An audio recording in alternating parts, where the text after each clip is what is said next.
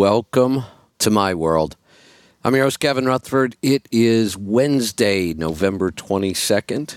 We are here live. The schedule for today, the first half hour is going to go quick. It's a free for all. Jump in and join us. 855 950 3835. It is Destination Health Day. So at the bottom of the hour, we will be joined by Trina Felber, the CEO and founder of Primal Life Organics, and we're going to be talking about uh, dental and oral health. Uh, we'll do that for about a half hour today.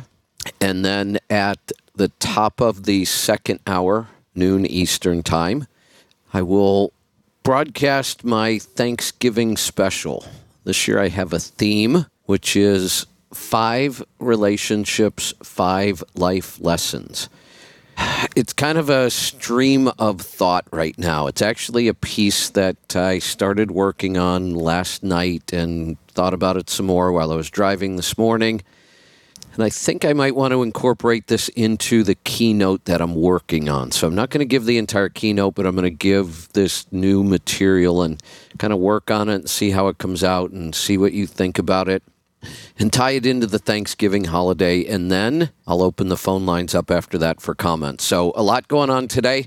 Last day before the holidays, jump in and join me 855 950 3835. It looks like the phone calls are already starting to come in.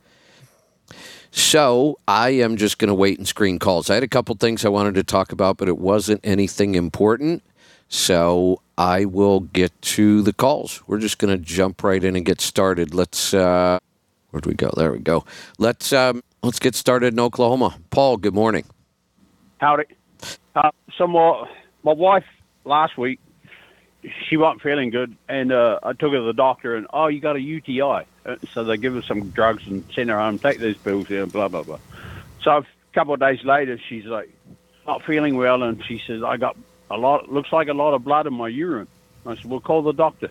So she called the doctor and sent him a picture and everything. They said, you should probably go to the emergency room.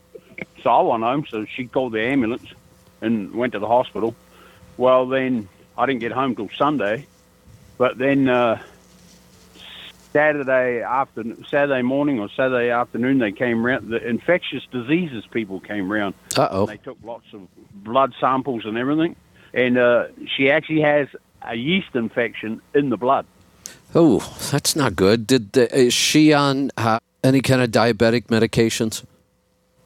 She she don't take any any daily medications, prescribed medications. She'll take melatonin and and aspirin and crap and stuff like that. Okay. over the counter stuff, but she's not on any diabetic medication. But it's more than likely she is a diabetic because she she does have wild swings on her blood sugar and oh yeah, the numbers at the time, but yeah, she's the, not been diagnosed as a diabetic, but I'm pretty sure she probably is. Yeah, I believe she is. And the reason I ask is because many of the diabetic medications can cause or exacerbate this. It's listed as a side effect of, of many of them. There's a whole class of diabetic drugs that work by removing sugar from your body and you urinate it out. The problem is with all that sugar in the ur- in the um, urinary tract, it's very likely that you get yeast infections and then that spreads. Um, the other cause of it, obviously, is just too much sugar in the body. Yeast feed on the sugar, and there are good versions of yeast and bad versions of yeast, just like bacteria. And these are the the bad ones, but they thrive on sugar. I mean, one of the best things she can do is fast. But I, I have a feeling they're feeding her 300 grams of carbohydrates a day in the hospital. Oh yeah, so the crazy crap they send around, and it's like because first they they said, oh, you need you're on the diabetic diet, and and so what do they send her fruit and fake sugar and bread and carbs and shit, and it's like, gee, unbelievable. Yeah, right, right, and and that's that's what And- and feeds this, this. This, and then this morning, her so you know they have the the board on the wall, the the whiteboard, and your nurse today is so and so, and to talk to the kitchen, call this number, blah blah blah, and special notes and dietary information and everything. So and they got the sharpie marker there. So I wrote on the board dietary information. I put no fake food. Yeah, the, well, that's a good place to start. The problem is Yeah, well, there's nobody. I actually took real butter up there. Yeah, there's nobody on the hospital staff that could define real food. They don't understand what that means. Yeah. So then, so yesterday afternoon, I was just about to leave, and then there's a knock at the door, and uh, come in. So this this young lady walks in, uh, probably mid twenties maybe, and she says, uh, introduces herself, and I'm your dietitian. And right then, it's like I better just shut my trap because I felt like saying, so do you follow your own advice? Because she was obese, and not just a little bit. She was. If she was a truck driver, she'd need a wide ride seat. I'm sorry to say it, but yeah. So I felt like asking her, if you follow Uh, your own advice, just look in the mirror because you can see it don't work. Yeah, So- that that is that that makes me absolutely insane. I just can't believe how uh, Uh, unfit our our healthcare the people in our healthcare system have become. And and look, it's it's their choice, it's their life, it's their body. I just think it is a, a who in the hell wants to take health advice from somebody you can look at and see they are clearly not healthy. Yep. Yeah. Well, she should have gone up a size on the scrubs. I think so. you know, and, and what that probably tells you, and I'm not doing this to embarrass anybody or criticize people, we just have to be real about this. It probably tells you she's been gaining weight consistently and still is. And, and she just hasn't upgraded to the new set of scrubs yet. And again, I, I, I'm not here to tell people how to live, but people like that should not be giving health advice. yeah, because I, she was saying, oh, you you you need to be on the heart healthy diet and low sodium and low uh, fat. And we should I just better shut up. we should just call that the kill you early diet instead, because that's all it'll do. Yeah. or the make you really sick for the Yeah, rest well- of your life diet. Yeah, well, my, my wife, she did turn 70 just a couple of weeks ago. And at this stage, she's still on no. That that's she, uh, she probably should be. Medications, but She she probably Yeah. should be, but they're not going to do any good anyway. Um, and and that is well, good. she's She- probably not. She's she- not going to change her lifestyle because she drinks and smokes way too much. But well, yeah, it's probably one, it's one of the things that's going to contribute to killing her in the end. So but pretty amazing that she's got this far with the results she has. But um, there there's no good news coming unless she changes. Uh, and the, probably the one thing that does actually save her, I think, or help her, um, like I got I got home late one day. Like I told her, I said, "Yeah, I should be home by the middle of the afternoon." Well, the time I got home, I got delayed, and I didn't get home till like seven o'clock. And uh, I said, "You want something to eat?" She said, "No." And I said, "Well, did you eat?" She said, "I was waiting for you." I said, "I told you I was going to be." I was going to be delayed, and I didn't know what time it was going to be. I said, "Do you want something?" No, it's too late to eat that. So she can easily do 24 hours without eating. She, she can do that, no problem. Well, if right, that would help her a lot right now. That that as long as that yeast infection has it, the food it needs, which is high carbohydrates, sugars, starches, it will be hard to beat. And they're probably going to load her up with a bunch of antibiotics over and over and over until they beat it. And in the meantime, we'll wipe out what good bacteria she might have um, when just a simple fasting and low carb diet would be incredibly powerful for this, and you wouldn't need the antibiotics. Take another stick of butter and a Yeah. fat thing of garlic sausage. Yeah, and and, and nice big ribeye. Yeah. Yeah. Well, she's got to the point where she says, "Oh, I'm." I don't really enjoy eating much meat anymore. So, like, if if I'm home, I'll I'll cook I'll I'll, I'll cook a steak in a heartbeat, and uh, I'll cook her one, and then she'll say, "Just give me a half of it." So I cut it in half, so I get one and a half. Yeah. And then she'll eat a half of the half, and then she puts the other piece on my plate. She's like, "I don't I don't feel like eating that." Okay. You know, and and one of the reasons that happens is because when you don't eat as much meat as we should, and you don't eat as much fat as we should, because they've been telling that for five decades, eh, your body doesn't digest it well anymore. So when you eat it, you're uncomfortable, and that's what she's experiencing. Oh, okay. She's just e- experiencing the the discomfort of not being able to digest that protein and fat. Yeah, well, they've been give, they've been giving her these probiotic pills while she's been in there. and yesterday, yesterday she said to me, she says, oh, "I'm going to quit taking them." She says, "I'm shitting too much." That's what she uh, said. But uh, No, and I, I twice, twice while I was there, she she had to take a bowel movement. So Yeah, and I, I don't doubt it. I mean, it, it, it's getting some good bacteria in there, and things might work a little better. And, and she needs more than that for the protein and the fat. She needs better stomach acid, better bile, more enzymes. But it, it's why she gets feels discomfort when she eats a lot of meat. okay, yeah, Y- You know, at least the, Oh, the hospitals and the, the medical care system seem to have at least gotten on the probiotic bandwagon. I, it seems like they prescribe a lot of them to people now. It's not a bad thing. yep. And just all the other crap that they want to give you that ain't no good. That ain't no good. So Yeah, exactly. Oh well, I guess I'll because I when I was there, the only the only I didn't see any doctors, but these um, the infectious disease people came around, and apparent the doctor that came around yesterday morning because she told she told one of the infectious disease guys because he took like six samples of blood, you know, that look like the Did- little mini bar bottles, Yeah. and he he took six of them, and she said, "That's right, keep drilling for oil." rubbing her fingers together like, yeah, chase the money. well, I guess he got offended. He walked out. But then the doctor that came around yesterday morning, he says, you, Uh oh. We lost you. We lost you right at the punchline. Uh, well, at least she's, she still has her sense of humor. That's a good thing.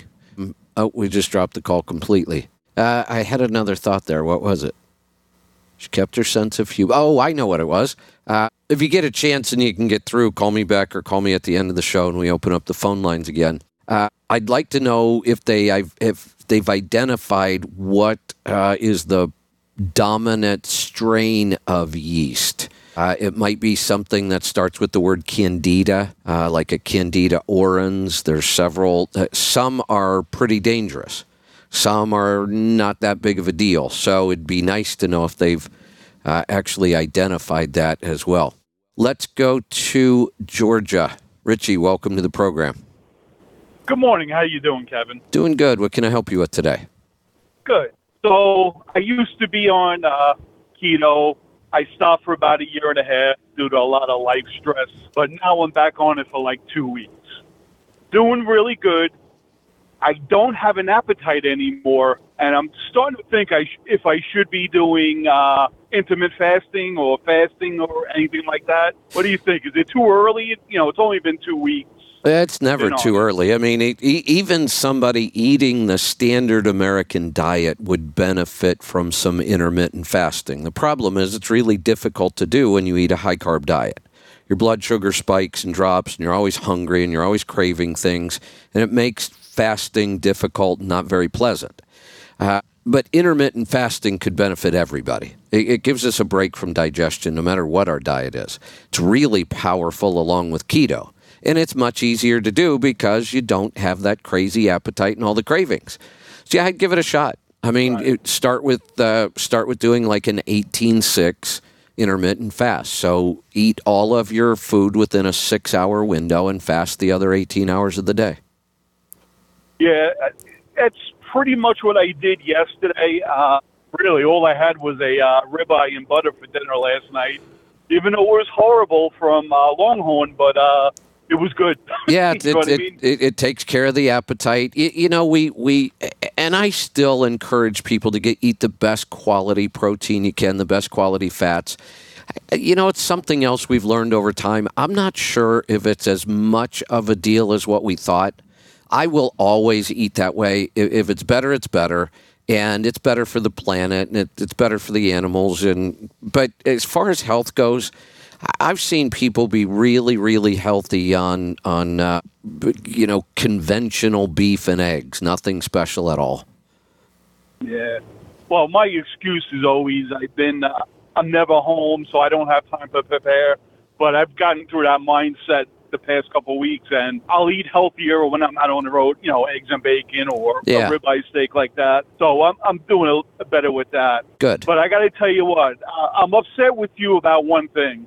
What's that? Those siete siete trips, Oh yeah, they are horrible. Yeah. I could eat the whole friggin' bag. easy, easy. Yeah, they're in in my opinion they're better than traditional tortilla chips. Yeah. They have them in Costco now, so I pick up a bag or two, but I keep it next to me, and it's like one thing after another. I, I gotta put this in the back, otherwise I'm gonna eat the whole thing. You know, it, it's kind of interesting on this trip. I've been talking about how strict carnivore I've been, and I still am. Um, I brought four bags of those with me. I haven't opened one yet. Wow. Have you tried the jalapeno one? No, I don't. I really don't like flavored chips. I never have. And Okay. Yeah, I would prefer to just start with a plain chip and put jalapenos on it myself.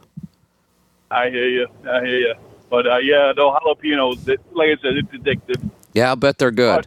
Thank, thank you so much. I did so well with this uh, four or five years ago, and like I said, I lost my way. I had a bunch of deaths in the family, and just easier going out to Burger King or whatever. It is. Do what you got to do, Yeah. but Well, welcome back. you know, I I couldn't fit in my pants a couple months ago, and I said I'm doing it now. There you go.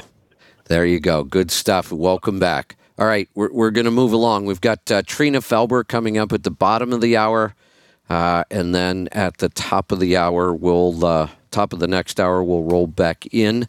Uh, and I'll give my Thanksgiving special this year. Let's, uh, let's go north of the border this time. Kyle, welcome to the program. Hey Kevin, how you doing today? Good. What can I help you with? So I about uh, three or four months ago, I started on Ozempic for my diabetes, and been recently having some pain just under my chest plate there in the center. So I finally went in for gastronomy, I think it's called, where they scan your stomach, Okay. and um, they found that I was I had a bunch of stomach lining irritation, and I wasn't digesting the food out of my stomach properly. And um, now I've got to switch everything around, but What do you mean? Hold on. see what the Switch switch everything everything around. I don't know what that means. You got to define that for me. Oh, sorry. They're going to take me off Ozempic, and they're going to put me on a new uh, medication for my diabetes. What's it called? It starts with an M. It's a new. It's something new. It's similar to Ozempic, but I can't So- remember off the top of my head. I'm sorry. Mounjaro. Could be. Could be. It's a It- fairly new drug. It, Mon, Mounjaro works the same way Ozempic was. It's more powerful. Here's the problem: the the problems they identified in your stomach are caused by Ozempic. They will be worse on Mounjaro. Okay. They they use the same mechanism, but know. Mounjaro's more more powerful. And here's what they do: the reason people lose weight on these drugs is because it slows down your digestion to the point of some people experience stomach paralysis. And you can have bowel blockages. This is dangerous stuff. It really is. And, and the fact that they don't explain this to you that it was the drug that caused this and the new drug they're going to give you could very well be worse is almost criminal in my opinion. But you can expect that you're going to have the same or worse kinds of side effects or maybe you'll just have a bunch of different side effects. But they these things are not good for your digestion. It's not good to have stomach food sitting in our stomach for a long period of time but when that happens then people don't eat as much because they're not hungry yet and they lose weight maybe 10 or 15% of your body weight. It's not worth sacrificing your health over but the bigger picture here is if you're calling me for some sort of advice about how to manage this or or is this drug going to be better or I, I, you've called the wrong place. The only answer I really want to help you with here is how to get off of all of these diabetic drugs. None of them will fix your diabetes, none of them will make you healthier, and all of them will make you sicker. Well, it's it's I it's the final steps that I'm trying to figure out for my for my intake. I've I've gotten rid of all the grain and I've been eating a cleaner diet than what I'm used to. And I've actually lost about 25 pounds in the last three months. Well, we're not sure if if that combination that well, yeah, that part of that is Ozempic, which doesn't excite me. Well, and let me let me simplify this because you're you're saying you don't know what the last steps are. Let's just do one step. Why not for two weeks just eat nothing but animal products, nothing else. I could do that. Uh, Do that and call me in two weeks and, and tell me what the results are. And and be careful with your diabetic medication. You you might end up with very very low blood sugar doing this. Oh, and that's the other thing is that when I've been eating my diet, I've gone, and I don't know what the conversion is for like American Canadian, but I'm down in a range now for my diabetic, like my blood sugar, where I was up in the 10 to 12 range, and now I'm down in the 7 to 8 range for my, for my blood sugar on, on a morning check. So are you are you just doing a blood stick? You don't have a continuous glucose monitor? Correct. So hold on a second. Um, give me your numbers. My when I checked this morning, it was 8.2. Okay. And what's the highest you've seen recently? In the last two weeks, I think it was 12.6 Okay. was the highest. Okay. Let me um, let me put some uh, numbers in here and see if I can calculate this kind of quickly. Uh, Twelve point six. Yeah, twelve point six is pretty awful. I mean, that's that's blood sugar over two hundred, over two twenty. Um, Eight point two uh, is about one forty seven. Still not ideal. If those are fasting numbers, you are still very insulin resistant. You have probably got an A1C up in the high eight nine range, probably. So My last A1C that I did about a month ago was 7.6. Okay, so it's it's not as bad as I thought it might be, but it's still bad. But here's what that tells me, because your your fasting was over 200. That's outrageously high. In order to have a 7.6 average, you had extremely low blood sugar many times too, which means you are are very insulin resistant and you are having wild blood sugar swings. And the me- the medication is only going to slightly improve those numbers, but not do anything to improve your health. Okay. Okay, well, I'll give you a call back in a little, in uh, like two weeks, like It- you said, and I'll um, I'll update you on what I eat. You, you know what I would recommend? You you call your doctor and ask him to pre- prescribe you a continuous glucose monitor. Okay. And if they won't prescribe it, I would go to NutriSense and get one on my own. Yeah, I can I can get one from the pharmacy. then I, I would absolutely do that. You need to see because I, I I am going to predict that your numbers are all over the board, way high and way low. I would assume so. Yeah, and that that's a sign of out of control diabetes, and that's when the damage starts to occur. Okay. I think I think that's all I got for you today, Kevin. Okay, get the uh, get the monitor, give it uh, give it some time so you've got some history. Before you call back, it'd be nice if we did this next Wednesday. Um, Before you call back, send me the results. You can email them to support at letstruck.com and I'll uh, help you understand the results. Let's, uh, you know what, we're going to be getting Trina in here pretty soon. So I don't think I'm going to take another call. I don't. I don't want to get started on another call. I want to be able to take uh, Trina Felber when she comes in here in just a couple minutes. Uh, what was I going to talk about this morning? Oh, a couple things really. Uh, I know it's Destination Health Day, but uh, I do have a, another report I want to give. We've got a couple minutes here, so I'll do it now. Uh, I have never really given any kind of a testimonial for uh, the Max Mileage Catalyst. I really just started using it consistently in the coach on this trip. And I did notice a difference in the engine performance, but we've made so many other changes, positive changes, that it's really hard to say if the catalyst did that.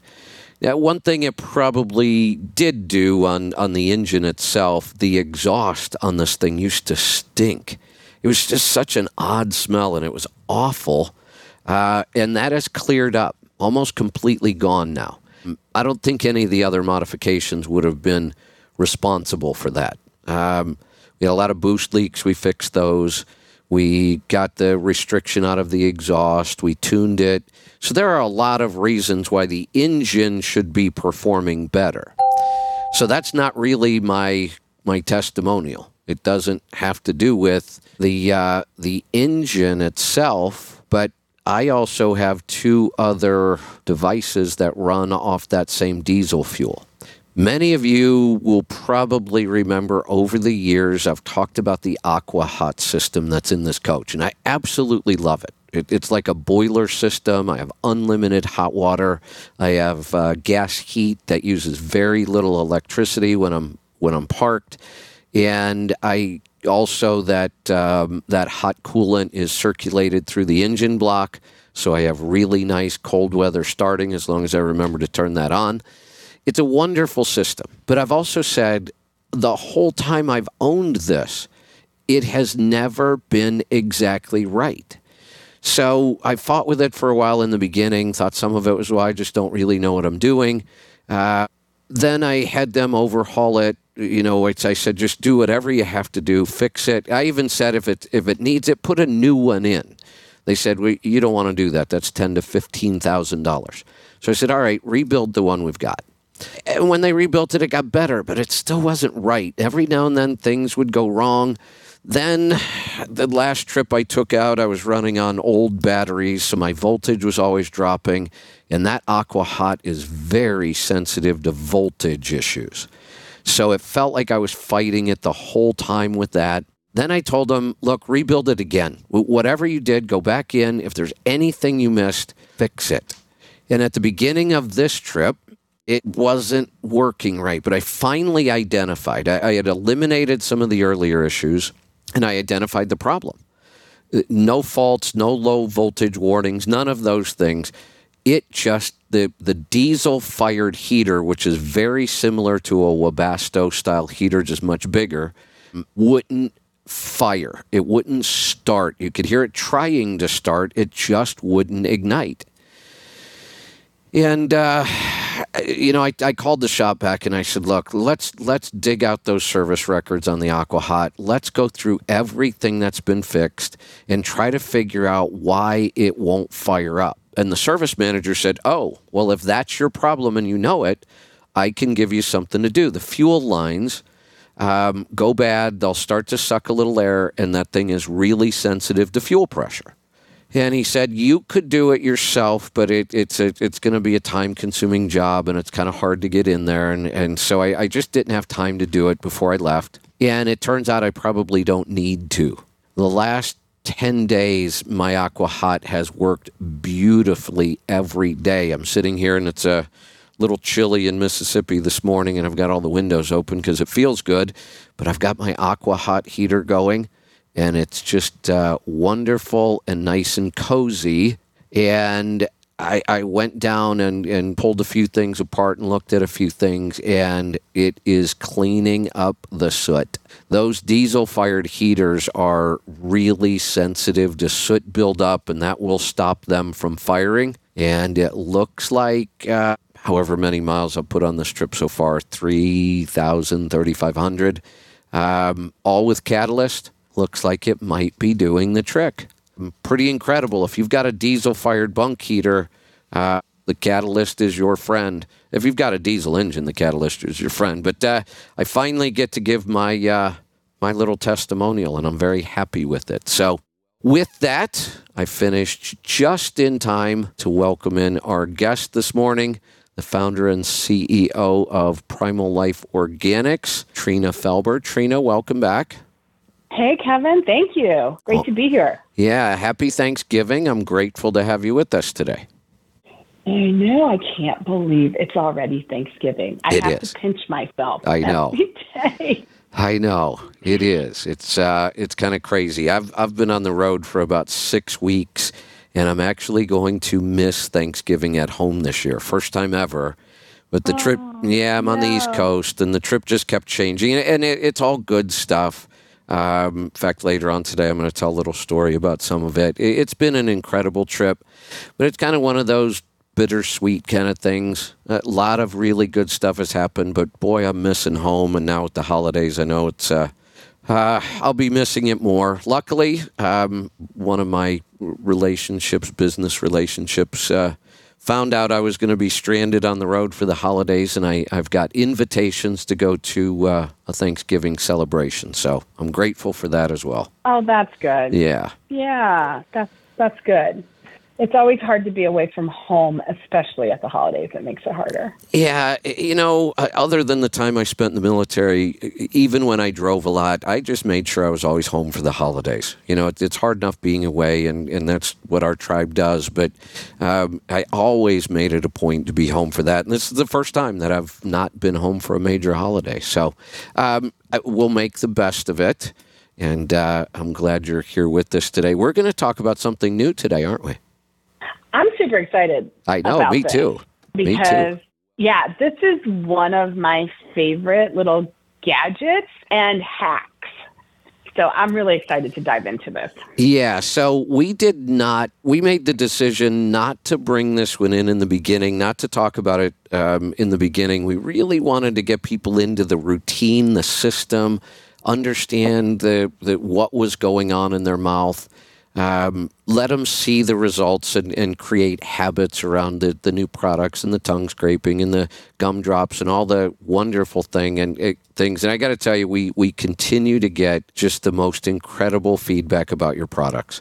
It is uh, it's so just so enjoyable to, to see people get these kind of results and get excited about it. And you know, like a, like almost all of us, um, we've done what they told us to do all these years. You know, we did the cleanings and the scrapings and the flossing, and you know, every time some new toothpaste come out that promised something, we we tried that, and then the mouthwashes and the rinse, and and now we know that, uh, that all that stuff was really working against us. It's just a shame um, what's happened to both our medical and dental system. But the good news is you uh, you educated us, and we're getting incredible results.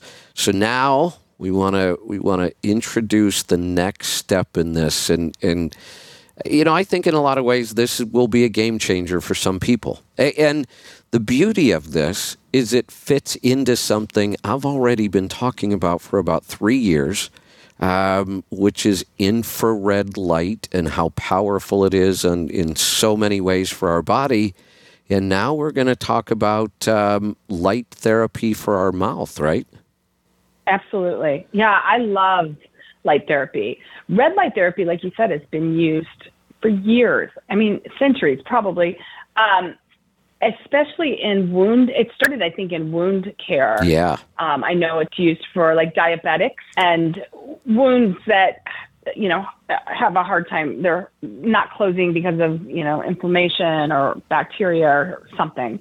Um, so it's been used a long time for that. And then, you know, because of what red light therapy does, it increases blood flow, reduces inflammation, and also increases collagen production. People have used it a long time for beauty and reducing signs of aging. So you've got the red light panels that you, you know, can sit in front of. And, you know, it's been used for sports injuries, all sorts of things. So I love red light therapy, um, but we also can use blue light therapy, which is something people don't, they're not as familiar with. So I'm excited to chat about this. And like you said, for a lot of people, this is a game changer. And even if you don't struggle with any problems inside the mouth, like cavities, sensitive teeth, gum recession, bleeding gums, anything like that, if your dental health is good, this is still something that is more of a preventative. I, I'm very, and I know you are too, very into preventing Yes. problems because I know, yeah, I know that preventing is way easier than treating. So I'm so into the holistic preventative type of products or gadgets and things like that for those reasons. Yeah, and uh, you know, I am a big fan of red light therapy. The blue light therapy here is, is kind of a new one for me. I've done some research on it, so I'm excited about learning more about that. Um, I, I carry a, a really, really nice red light with me. I actually call it my happy light. Um, it's made by a company, just incredible quality, hand blown glass and, and tungsten filaments, and it's just on a beautiful piece of wood and just a wonderful product. And when I get up, and I get up really early in the morning, um, I was up at four thirty this morning. Yeah, and it's usually when I work and read and get some of my best work done. But I, I as soon as I get up and sit down to start work, I just turn that light on and I have it near me and it, it's as about as close to the full spectrum of the sun of any light system I've ever seen. Uh, and it produces heat, so it's got this nice warmth. And it, it's just kind of like my happy light, especially in the wintertime when, you know, we don't get a whole lot of sunlight in the Pacific Northwest. And it, it's it's it's good for your mood. It's good for inflammation. It's just good for so many things, and it, it's not magic or any kind of woo woo out there stuff. It, it's nothing more than uh, we evolved interacting with sunlight. Sunlight is, is very bioactive on our body. It produces vitamin D, we all know that, it, but it does so much more than that. And if you look at the way we lived as hunter gatherers when we evolved, we were in the sunlight constantly. I mean, it, we lived outside. We didn't cover up. We didn't use sunscreen. We didn't try to avoid the sun. There was no reason to do that. We shouldn't do it now. We shouldn't do any of those things. We shouldn't use sunscreen. We shouldn't avoid the sun. Um, the sun is really good for us. And all of these light therapies are really mimicking what the sun could do. And in, in the product you're going to talk about, it, we wouldn't even really be able to do this with the sun. I don't think most people want to go lay out in their lawn with their mouth wide open. But uh, so uh, tell us about the product. Yeah, well, you know, the basis behind this and like what you're talking about with the sun is, you know, when it comes to bacteria or pathogens, the dark and the wet, moist environment is typically what uh, they love to thrive in. So when we're talking about the mouth, you know, the mouth is pretty much dark. You know, it's it's dark in there when your mouth is closed. It's moist, and you know, if you're eating foods that are acidic now you're or sugary you're feeding that bacteria and it's just the right environment but light therapy is amazing and you know when you bring light in it by itself just like you said is um, it's a little bit uh, it, it's therapeutic it will help improve um, blood flow it helps cut down on pathogens. A lot of good things happen when you bring light in. I think if the world was only in darkness, you know, we, would it'd be a totally different place because you really need the sunshine to grow things, to grow healthy things. So red light therapy. So I created a mouthpiece. Um, we call it a teeth whitening system, but it does. I struggled with the name of it. I really wanted to call it um, more than white or something like that because we we call it a teeth whitening system but it does so much more than that. It's more of a therapy device for the mouth. Um, people want white teeth, so right. you know that's the um, yeah, you know that's the the pain point that everyone struggles with is I want a white smile. I want my confidence. I don't want to hide my smile. Um, I'm judged. I, I could be judged by the condition of my teeth and my gums. So everybody wants a white smile. So we call it, our, it's our real white teeth whitening system. But what I wanted to do was create a system that actually creates health inside the mouth instead of disease. So let me talk really quick, if it's okay with you, about the whitening systems that are on the market currently and the problems that I see with those devices and why I decided to create a different type of solution. Is that good? Sound a- good? Absolutely. That's what we bring you here for education. Perfect. Okay. So um, on the market, you can pretty much choose from like whitening strips whitening toothpaste, whitening gels, and then you've also got mouthpieces and trays. And uh, some of the trays are just straight trays. You put the gel on your teeth or on the, the tray, and you put the tray in your mouth or on your teeth and uh, hold it there or keep it there for about 20 minutes, and it whitens your teeth. The other, there are other devices out there that do um, similar things as what we have. They have either red light therapy or blue light or a combination of the two, very similar to my device. Um, but the the gels that they they have most of the time contain some harsh ingredients, bleaches, peroxides, and other types of bleaching agents that are literally detrimental to the, the enamel of the teeth as well as the microbiome. And I know we've talked in the past about microbiome of the mouth, but just a little refresher. If you don't have healthy bacteria inside your mouth, you your mouth cannot create um, healthy tissue and your enamel will eventually wear down because the unhealthy bacteria that causes cavities and gum disease, there's a, a bunch of strains, hundreds of strains, um, create an acidic environment and the acids wear away at the enamel. So you end up with really thin enamel, teeth that become sensitive, and then they become cavity prone or even start to break or chip. So the bleaching agents um, how they work to whiten the teeth is really interesting. When I saw this and figured this out, I'm like, oh my gosh, I, it's a no wonder when people put bleaching agents on their teeth, they become sensitive. So if you've ever done like a peroxide based bleaching agent, a lot of times it hurts. Sometimes it hurts so bad it's hard to hold it in your mouth for 20 minutes. Oh. It's that zing. It's like a nerve pain. Oh. Um, just like when you yeah, it hurts. Happens with these bleaching agents like peroxide. Underneath your enamel, the next layer is called your dentin. And the dentin has minerals in it, but it's also sort of fluid filled. And that fluid filled, your dentin is like your cushion. So every time you bite, you don't feel anything because underneath your dentin is the pulp that houses both your nerves and your blood vessels.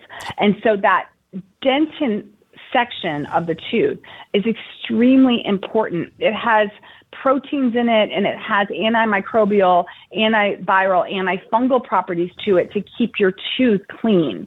It also has minerals in it, semi hard or a little bit harder because obviously once your enamel starts to wear away, you don't want your tooth to crumble. What happens with peroxide, so that dentin layer is for um, everyone. Your dentin bluish tinged, grayish tinged, or yellow tinged. So when your teeth become thin, when your enamel becomes thin, almost translucent. So when you look at the at your teeth close up in the in the mirror, and they they almost look translucent, not like a white, and you see either a bluish grayish or a yellowish tinge. That is most likely because your enamel is super thin. What you're seeing is your dentin. Oh. How peroxide or the bleaching, yeah, so, how peroxide or bleaching agents work to whiten your teeth is that it, they, I call it dehydrate your dentin. It pulls the moisture or the fluid out of the dentin layer because by pulling that out, it makes it more opaque and white instead of that tinge of bluish, grayish, or yellowish. So, in doing that, it's literally weakening the infrastructure of your tooth. It's not doing anything to fix the root cause. I know you're big at root causes, yeah. just like me. Yeah. It's not doing any. Yeah, it's not doing anything to fix the root cause of why your teeth are yellow or blue, which would be the fact that your enamel has worn down thin. So all it's doing is creating this false white and then over time your fluid starts because your body always goes back to normal has to re like hydrate your dentin. And as it does that, your teeth start to get that dingy look to them again. And then that's why you have to go and do your peroxide treatment every two, three months or whatever it is.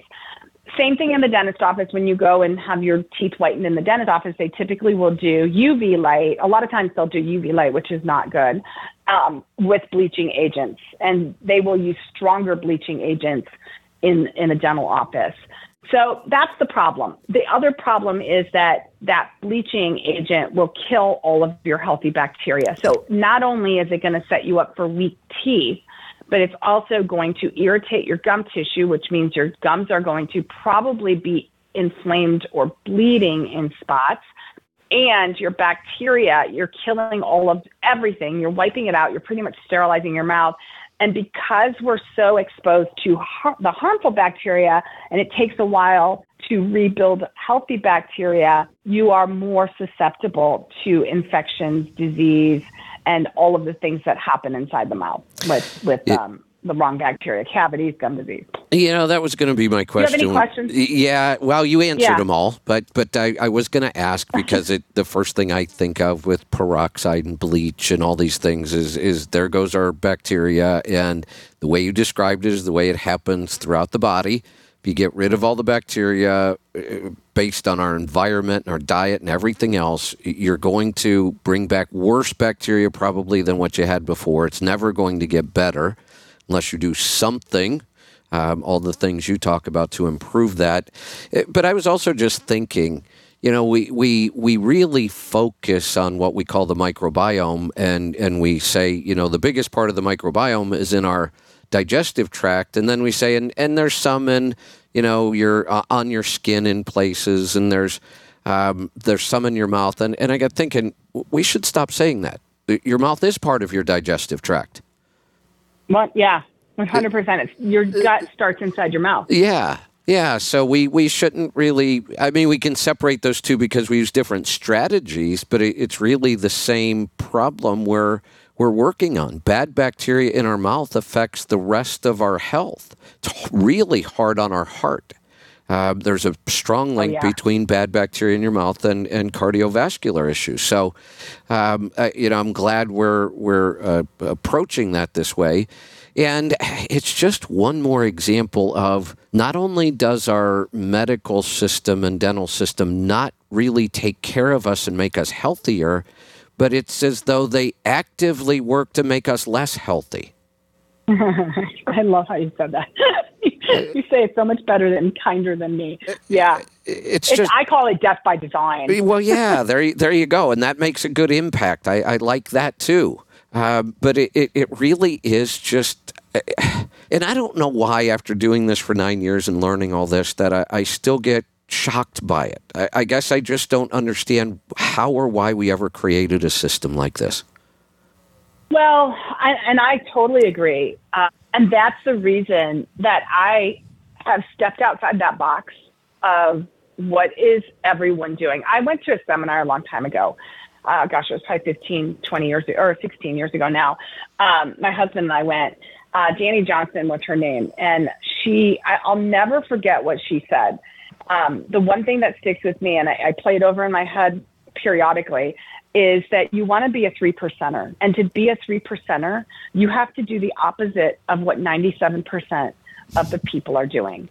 Because 97% of the population is probably getting it wrong. Like, look at them and look at what they look like. And do you want to look like 97 or feel like 97% of the population? Or do you want to be a three percenter and, and do the opposite and get different results? You know, it, So it's. Um, that's I, I don't mean to interrupt, but I want to jump in on that point right there. Um, yesterday, Mike, uh, you know, a lot of days I kind of have, I wake up and I have a theme. You know, I try to post on social media. I try to have a theme for my show, try to educate on some topic every day. Yesterday, my theme was um, uh, kind of living the contrarian model, which is what you just described. Don't do what 97% of the people are doing, be a contrarian, do the opposite. And my two examples that I use all the time, and one of them is really timely, right? Well, both of them are actually. Um, you know, I, I've, I've made the joke that anytime my my cashier at the grocery grocery store is trying to give me stock tips, it, it's time to get out of the market. When when the average person on the street is investing, it's time to really look at you. And I don't mean getting out of the market and market timing and that kind of stuff, but it, it, it's time to realize that we are at the top of the market. That's the only time the average person gets excited about the stock market. So I- Right. I think any halfway intelligent human knows that the way you make money on stocks or any investment is you buy them low and you sell them high, and yet everybody does it wrong. They buy high. They don't even Right. think about buying stocks until everybody's excited about it. Then they start to go down and they panic and they hold out as long as they can, but they just can't hold out anymore. And right around the bottom of the market, they sell. and we should be doing the exact opposite. And then the other thing I, I do a lot of consulting and helping people with is getting into business. Well, we just went through three of the best years in trucking we've ever seen. COVID was a little weird the first year of it, but it, COVID and a lot of other things created an incredible trucking market. Rates went through the roof. There was plenty of work everywhere. And guess what happened? The number of new carriers and new brokers in the industry skyrocketed. I, everybody, now we've had a good financial run in our economy since about 2011, 2012, as we came out of the last recession. Not a lot of people doing it then, but boy, when we got to the top, everybody jumped in. And now I'm dealing with the fallout, trying to help people that are probably going to, well, they're already going bankrupt. Um, and at the same time that I'm helping people try to figure out how to salvage their financial life from a business disaster, I am encouraging people to start getting ready to get into business. The best time to get in is the bottom. Have a plan that Oh, yeah. you know you can survive at the bottom, and then everything else is just easy as you climb back to the top. Right. But it's totally contrarian, like you're talking about. It's the opposite of what everybody else is doing, and it it takes some courage to step out of that and and go against the the tide. Absolutely. Yeah. I, I totally agree. And that happened, like you said, it's like the three, it is like the 3%. And, you know, you can say 5%, 10%, Yeah. whatever you want. Yeah. Um, the number doesn't matter. The, the idea is look at what everyone's doing what everyone's excited about, and then do the, op- the opposite. And that goes for health, that goes for money, that goes for mental state, that goes for everything. And Yes. you will find yourself in a better position um, in the long run. And I, yeah. So that's basically what I did when I created my company. And this device is the, you know, that we're talking about is the exact same thing. I looked at what everybody else is doing on the market and I thought that's not right. that's actually destroying oral health and down the road creating cavities and gum disease and then like you said it's you know your oral health and it's related to the inflammation in the mouth it's related to the bacteria when your your gums we talk about leaky gut syndrome and when your gums get leaky um, same thing. They're, they're inflamed. Um, pathogens can now enter into your gum tissue, which then is very vascular. So your bloodstream, the pathogens can get into your bloodstream, and then that blood travels to your heart, to your brain, to your kidneys, to every organ in your body. Um, and not it's not filtered, it's not cleansed, it's you know contaminated because of the way that it was um, th- these pathogens came in. So that's the link to heart disease. The pathogens found in plaque in the heart, in the artery plaque, is the same as the plaque in the mouth. So that's the connection. And even in um, Alzheimer's or uh, like the, the blood brain barrier gets compromised the exact same way. I just had an aha moment. I don't know why I didn't make this connection before. I think you've even mentioned that on past shows, and I get it, but what I didn't I didn't make the connection to leaky gut and we just talked about the fact that our mouth is part of our digestive system. Leaky gums, it's the exact same thing as leaky gut, which is the the the kickoff of almost every autoimmune condition. And it, it didn't dawn on me. 100%. You know, we talk about that that leaky gut tends to occur in our small intestine. We only have one layer of cells, one tiny layer of cells that protect the, the gut and keep everything in that's supposed to be in. And as soon as we compromise that one layer of cells with, with diet, primarily gluten and glyphosate and a bunch of other things we shouldn't be consuming, uh, it's no longer a solid barrier. Now those pathogens get through into the bloodstream. The, the uh, immune system sees them and attacks them and creates antibodies against them. The problem is many of those look a lot like our cells. So if the pathogen that gets through tends to look like the cells in our joints, you will more likely get rheumatoid arthritis. If they look like cells in our thyroid, you'll get an autoimmune thyroid condition. And it, it when you were just describing it, I thought this isn't different. It's exactly the same. Yeah, and it's the same with. I say there's leaky leaky gums might happen before leaky gut. Right. Those two are you know, but leaky gums, leaky gut, and then between the two of them, because of that pathogen, the pathogens, the inflammation, and the auto, uh, you know, immune response. Leaky brain syndrome happens, and now you've got the the blood brain barrier has been compromised. Yeah. And so uh, ultimately, it's that triad of those three. And fixing the gut is extremely important. But what I tend to notice is you can't completely heal the gut until you heal the mouth. Here's why the bacteria, so you're right, there's an ecosystem and it's all connected, but the mouth, the ecosystem in the mouth is completely different than the Right. ecosystem in the gut as far as the bacteria. In the mouth, it's supposed to be alkaline. So the bacteria uh, is n- not, it doesn't need oxygen to survive. It's more of an anaerobic um, bacteria, if I'm if I'm remembering correctly, and it's also alkaline by nature. So it's going to keep, and that alkalinity protects the enamel. Like I was saying, acids wear away at the enamel. Your bacteria inside your mouth is supposed to protect your enamel from being worn down. It also helps with your saliva. Your saliva when you secrete saliva, I always say that's the um, body secretion no one's talking about, and it's extremely important. Your saliva is supposed to have minerals in it. Now, it's that whole hamster wheel. If you've got gut problems, leaky gut syndrome, malabsorption syndrome, Crohn's, anything like that, you have malabsorption. So you can be taking, eating healthy food, eating, taking all the supplements, and then you're just pooping them all out because your gut can't absorb them. Um, and so then your body becomes depleted, and and when your your bloodstream becomes depleted, it's going to take all of the nutrients that you have and send it to the top priority organs, your brain, your heart. Your teeth aren't top priority, so your saliva starts to become depleted of the minerals that need are needed and the proteins and all the other good things in the saliva to prevent bacteria uh, infections and other types of things. Uh, be, your saliva becomes depleted of all these things, so now it can't protect you.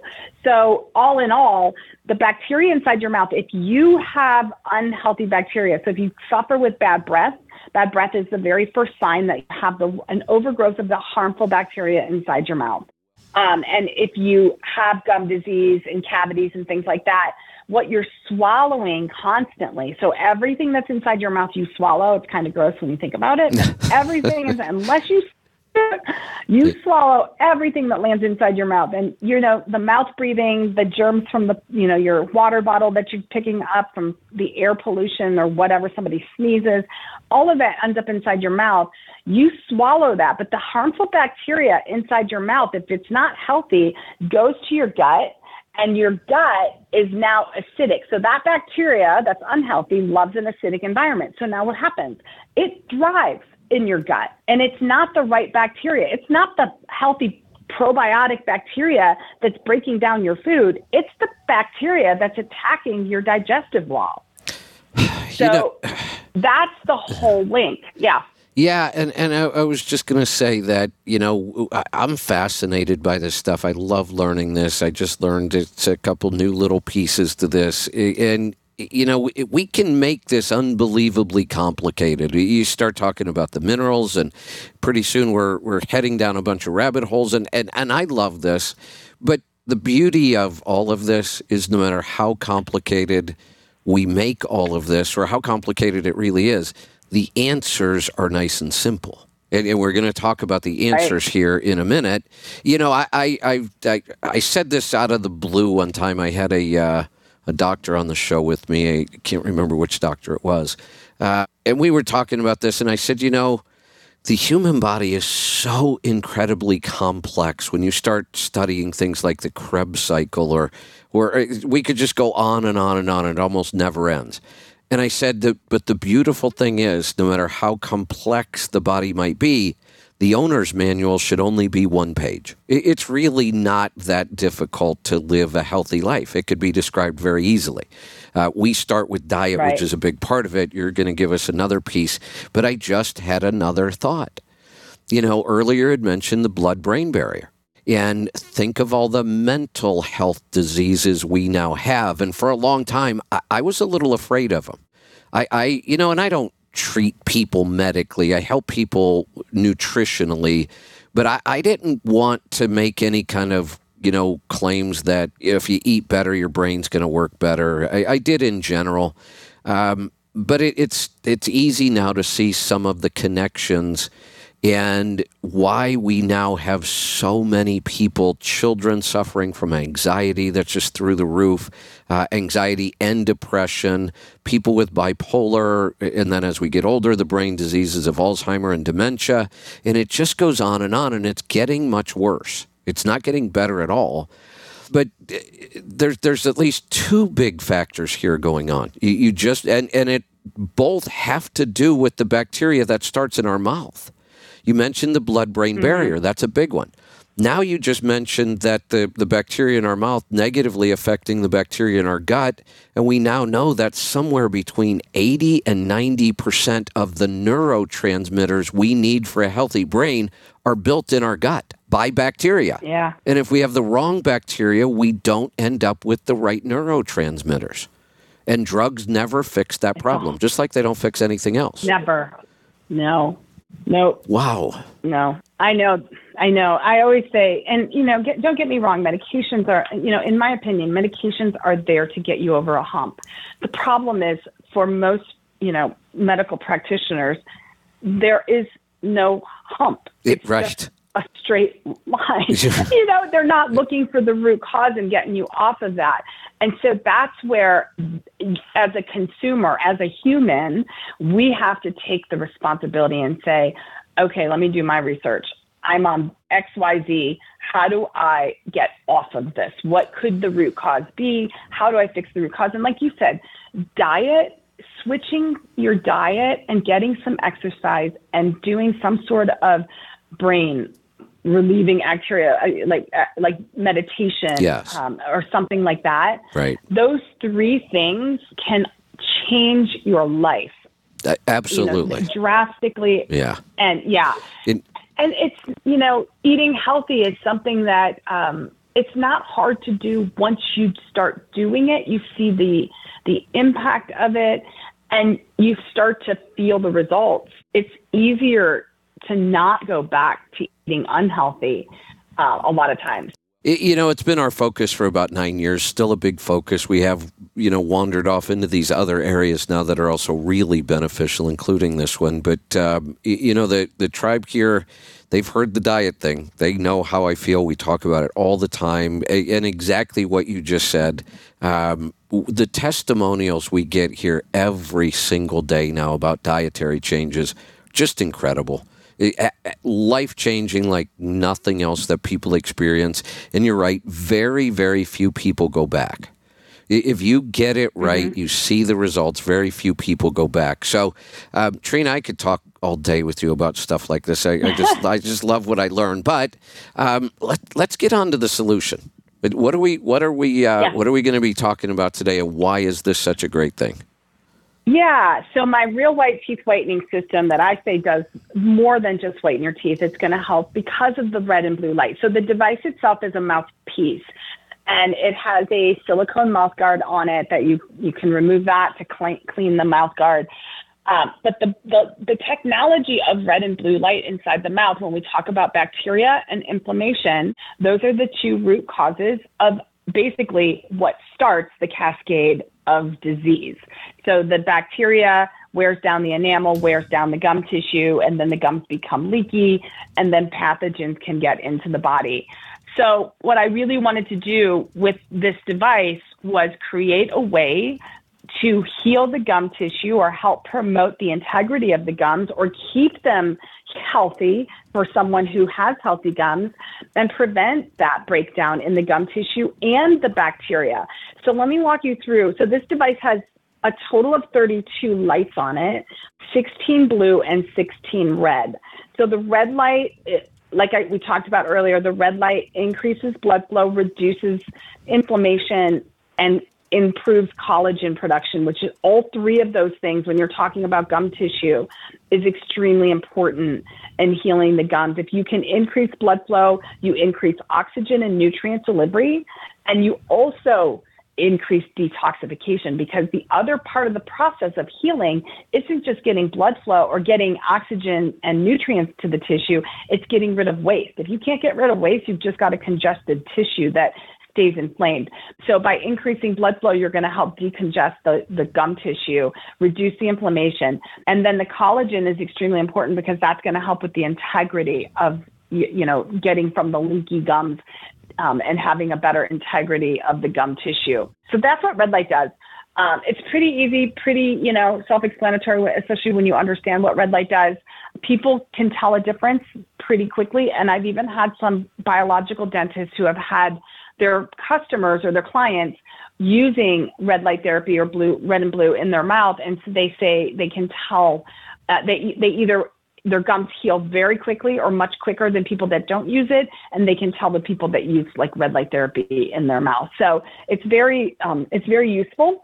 The second one the blue light the blue light is uh, really interesting because it has to do with bacteria the bacteria the harmful bacteria. So when you look at the healthy and the, the harmful bacteria the difference being you know one thrives on oxygen one doesn't need it one um, is alkaline, the other one is acidic. But there's another little difference the harmful bacteria has this little portion to it. I call it like a heme portion. It's some little um, element inside the bacteria that Harvard did a study. Now, healthy bacteria doesn't have this, but harmful bacteria does. Harvard did a study when exposed to the right wavelength of blue light, that piece explodes. And when that explodes, it literally kills the bacteria. The nice thing, what I didn't mention, if you're not familiar with light therapy, light therapy penetrates into the tissue. Now, red light penetrates a little bit deeper. Uh, blue light penetrates a little bit, just not much, but a little bit. That's extremely important too because it's not just hitting the surface, it's actually able to get a little bit between the teeth or into the pockets of the, t- the, t- the gums, between the gums and the teeth as well. But when you talk about killing the bacteria, I mean, imagine putting blue light inside your mouth and all that harmful bacteria is just popping. When I put it in my mouth, I, I think of popcorn and I'm like, oh, it's gross. Yeah. But it's like, it's so satisfying to know that that harmful bacteria is like wiping them out. And because the healthy bacteria doesn't contain that piece, it doesn't hurt the healthy bacteria. So what you're left with is the healthy bacteria inside the mouth. So that's how the red and the blue light work. The the gel itself, and by the way, you can do only red, you can do a treatment with only blue, or you can do a blend, a, a mix of the 32 lights. And most people just do the 32 lights. They do the red and blue together. So, um, but the gel that I created, now remember, peroxide wears down your enamel, it creates more acid in the mouth, and it's going to dehydrate the dentin. So it's literally destroying your teeth and your gum tissue. What I wanted to do is get to the root cause of why teeth get yellow or look yellow, which would be your enamel is wearing thin. The thinner your enamel, the, le- the more dingy your teeth look. And I wanted to whiten the teeth in a different way. So I created a gel that is bleach and chemical free or toxin free. And I use ingredients like olive oil, essential oils. Essential oils are great at removing stains. They're great at supporting a healthy bacteria. Um, they're good for a lot of reasons. Um, I'm sure you guys have talked a lot about essential oils. They're right. you know b- good for the immune system, good for all sorts of blood flow, all of that good stuff. So, but I also add um, clay. The clay, just like my dental products, the tooth powder has um, the minerals in it to remineralize those pits in your teeth to rebuild the enamel, lay down the bricks or the foundation and get the enamel getting thicker. So my whitening piece of it is a the piece that is going to take a little bit longer if your teeth if your enamel is really thin. So you might not notice a whitening effect effect as quickly as you would with uh, peroxide, but your teeth aren't going to crumble either. Um, and it's going to be actually strengthening your teeth, making them stronger because the thicker your enamel, the stronger your teeth and the whiter they will look. My my gel is designed to remove surface stains. So if you're a coffee drinker, red wine, um, red sauce, you know, those types of things, tea that stain the teeth, it will remove the surface stains of that. Um, it's the rebuilding of enamel that will take a little bit longer. So some people see, you know, an, a good whitening effect very quickly because they drink a lot of coffee. Um, and it, then it takes a little while to see more whitening because of the, the rebuilding the enamel phase. So the treatment, the device comes with 20, it comes with 10 gels that have 20 treatments total. what we recommend is when you get the kit, you do five treatments a week for four weeks. And then after the four weeks, this is one of those put, make it a habit. You don't have to do it five days a week unless you still feel like you need to progress with, you know, the enamel or, you know, the um, microbiome you, can cut back to two. A lot of people will cut back to three, two or three treatments a week, and then ultimately get down to one or two treatments a week. But it's one of those things that I call it. It's lifestyle, and it's it's something you want to continuously do on a weekly basis to stay in that habit and do it. Make it a habit. Connect it to something else um, some people do it when they're um, one of my favorite. I had a woman message me and she goes, "Oh my gosh, I love this new device." I do it when I'm making dinner because I am constantly putting things in my mouth, and by the time I sit down to eat, I'm not hungry, but I eat anyway, and I overeat. So I do this while I'm making dinner. I can't snack because the device is in your mouth. You can't talk, you can't eat. Those are the two things you can't do, and your kids will figure that out quickly. but um, but they can't you can't yell at them. Uh, but uh, yeah you connect it to something. So checking your emails watching tv driving some people do it on their commute to work. Connecting it to something and just doing it. Uh, but the gel has um, nano hydroxyapatite in it as well which is also in the tooth powder. To lay down the foundation remineralize the teeth quickly excellent love the description very clean simple easy to understand couple favorite points for me um, exploding bad bacteria. I, just loved that. I, just loved that whole visual. Let, let's just annihilate the visual, bad right? bacteria. Yeah, that, that's a that's a good visual. Um, wonderful explanation. Makes total sense with everything we know about light therapy and, and adding the blue light now makes sense to me. Uh, I, I, wasn't real clear on that. I, I, was really waiting to hear that explanation, and that makes total sense. Um, the system is, is, is it just really, really works. And this is a, the next level of the system. I was on our website this morning, our, our tribe website, and we already have a testimonial. Somebody already found it before we even talked about it. They've been using it and they absolutely love it. Um, my wife used it, Lisa. I have not used it yet. I've been waiting, and now I'm going to when I get home. I'm going to start so I can see my results. Uh, my wife, Lisa, has she had probably some of the best dental care available, what we thought was the best. You know, lots of dental visits, lots of cleanings, braces at one point, everything taken care of when it was supposed to be taken care of. She did exactly what they told her to do. And her dental health was horrible as an adult. And she struggled with it. And this is the first system, the first change she has ever seen uh, no matter what she tries, she got incredible results from the base system, the detox kit, and then the light even more. I mean, the more healing. You know, the the uh, interesting thing, and I'm sure you hear this all the time. She went back to her traditional dentist, who I have to say, for a dentist, they're wonderful. I mean, everything about them, other than they're they're doing a lot of things wrong. But if you compare them to the rest of the dentists, they they were wonderful.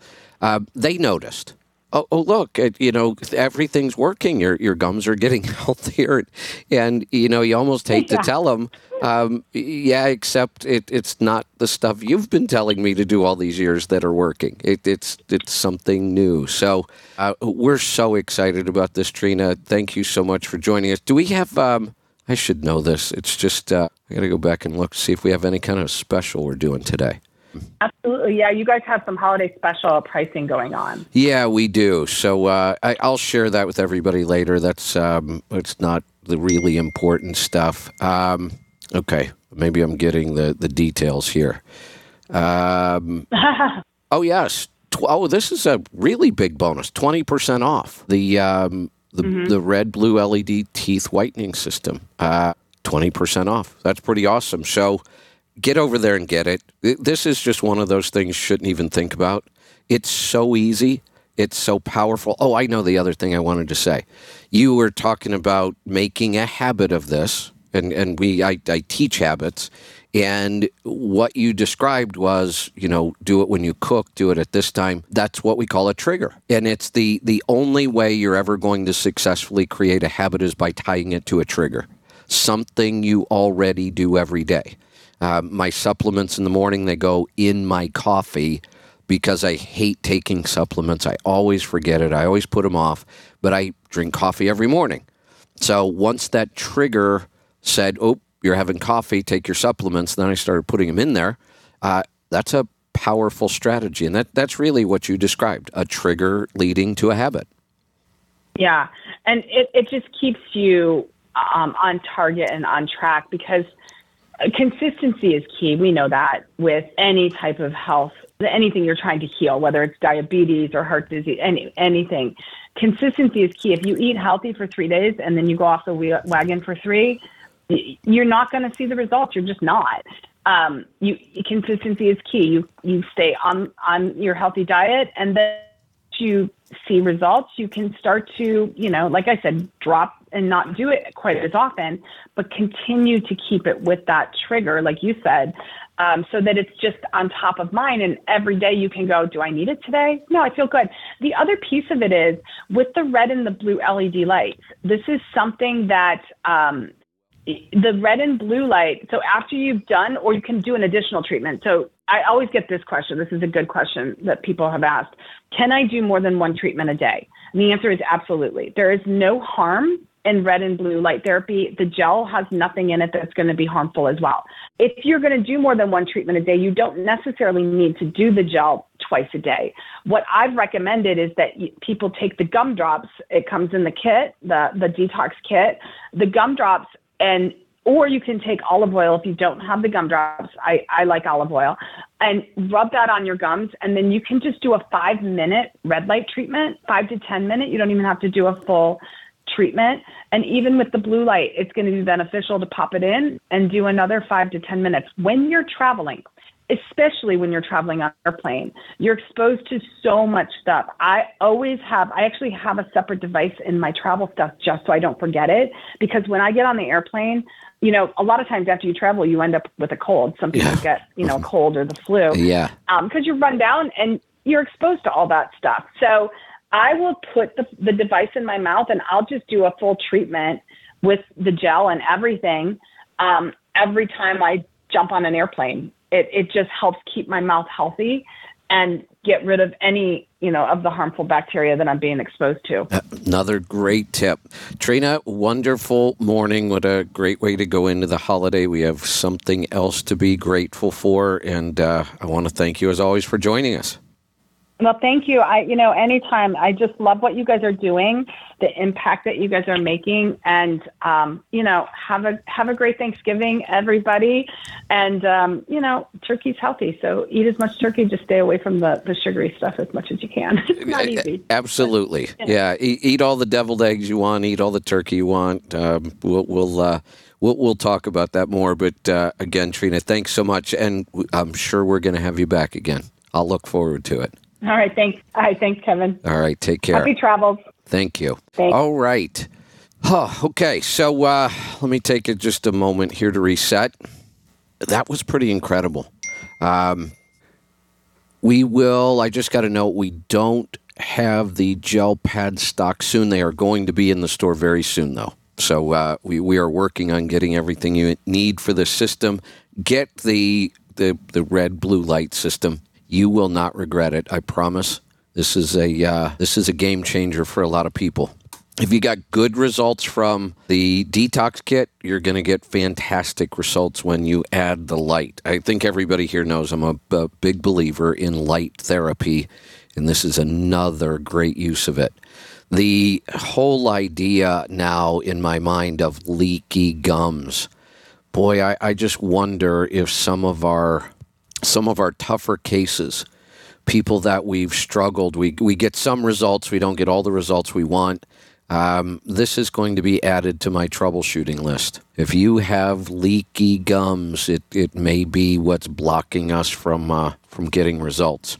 All right, I am uh, I am going to possibly torture you here. I, I told you when I decided that I wanted to create a really good keynote speech that I could take out to the industry. And, and when I get invited to speak and when I go to events, I want a good keynote that I can just walk up on stage and deliver. I, I don't have to think about writing something new. I don't think to, to think about practicing something.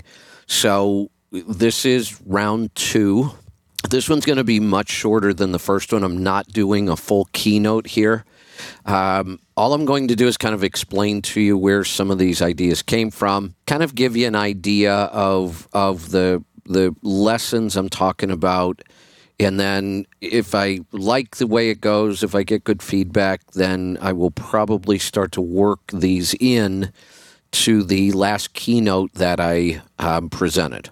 And what I'm looking for is a keynote that on the fly I could adjust between 30 and 60 minutes. those are typical times that you're given when uh, on a keynote, usually never less than 30. You really shouldn't go more than 60. So this is part of the process for me. And having the pressure, like right now, of just doing it live, and this one has not been practiced.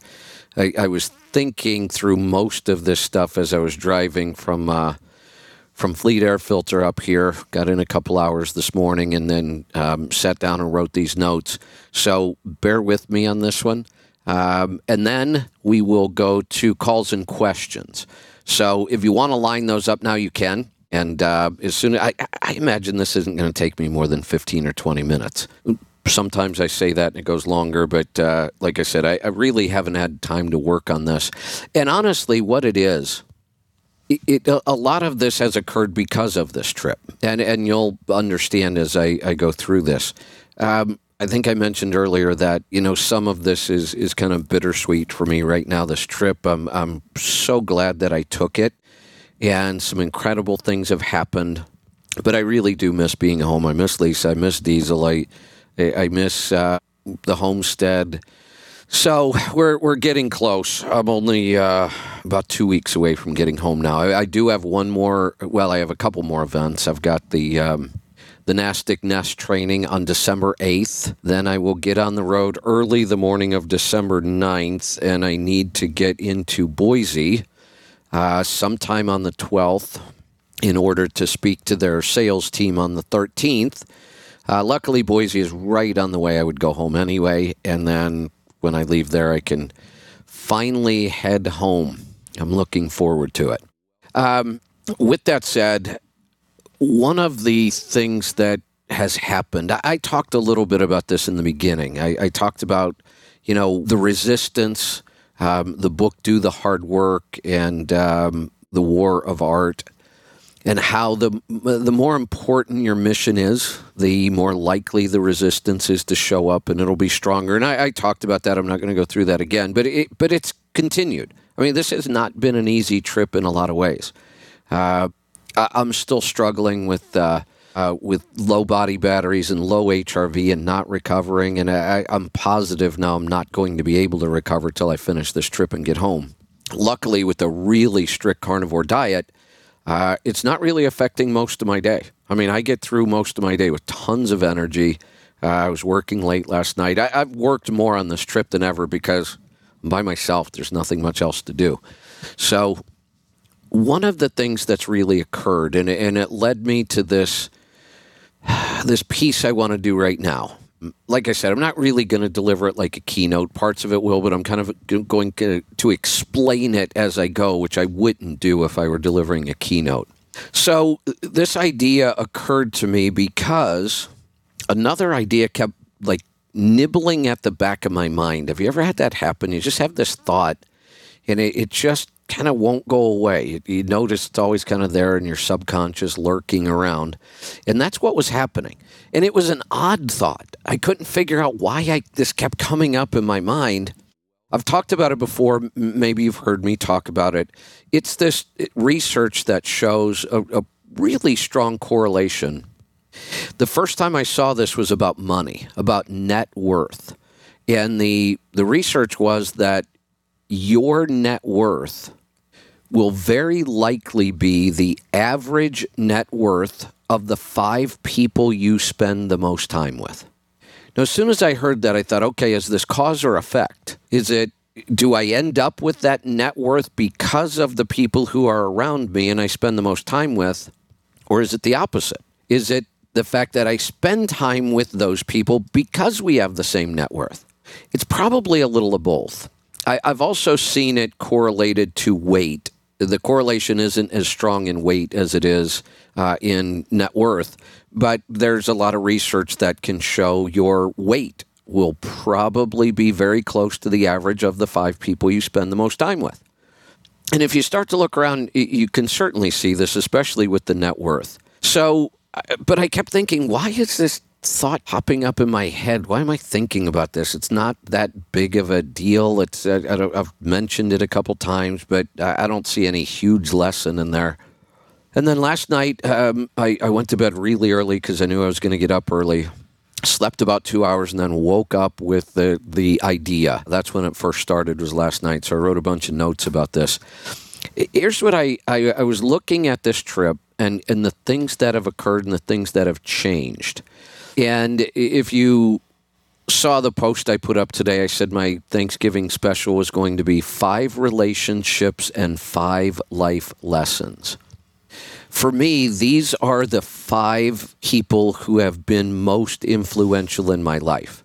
Now, I, am I'm, I'm accepting Lisa because Lisa is the most influential person in my life, and she has been in many ways since I was 15 and met her the first time under the hood of a car. I think I've told that story.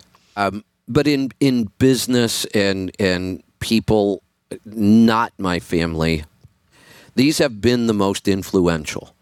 And I started thinking about what was the most important thing that I learned from each one of these people.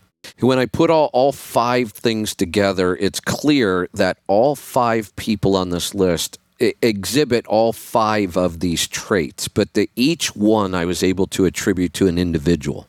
And then I'm going to throw in a bonus six person in here somewhere. So, with that in mind, here's really what uh, uh, what I'm looking at as far as a, a kind of a core piece of a good keynote speech. So here are the lessons that, that I'm going to get out of this. The the five lessons that I learned from the five most influential people in my life. And those are get out of your comfort zone, find your big why, live in gratitude, discover your uniqueness, and then the last one, exploit your uniqueness in the service of others. And what I want to do is I, I want to go through kind of in order a little bit. It was interesting. The order that I put the lessons in fell right in line with the order of me meeting these people. I thought that was kind of unique, with one exception, and that's going to be on this first one here, and I'll tell you what it is. There are two people in the first one, our, our bonus. So uh, uh now I, I want to talk about each lesson. So the first lesson get out of your comfort zone. oh, you know what? I should. I don't know if I should tell you the five people up front. These are the kind of things I want to work on. You can have a different impact just by moving some information around. Uh, no, I'm just going to tell you each person as I give you the lesson, and, and you can keep track of the five or six people I'm going to mention here. So get out of your comfort zone. It's Brent Hutto, um, now with truckstop.com. And the reason is, and Brent, Brent is a, um, a very strong example of all five of these lessons. But for me, the one that I always kind of think about, Brent, when I think about this, is get out of your comfort zone. The reason being, and I, have told this story many times, I'm going to tell a very short version of all of these stories. Uh, it was 1999. I knew that I needed to get out in front of people in the industry if I was going to grow uh, my accounting company at the time and, and helping owner operators. I needed to get out in front of people.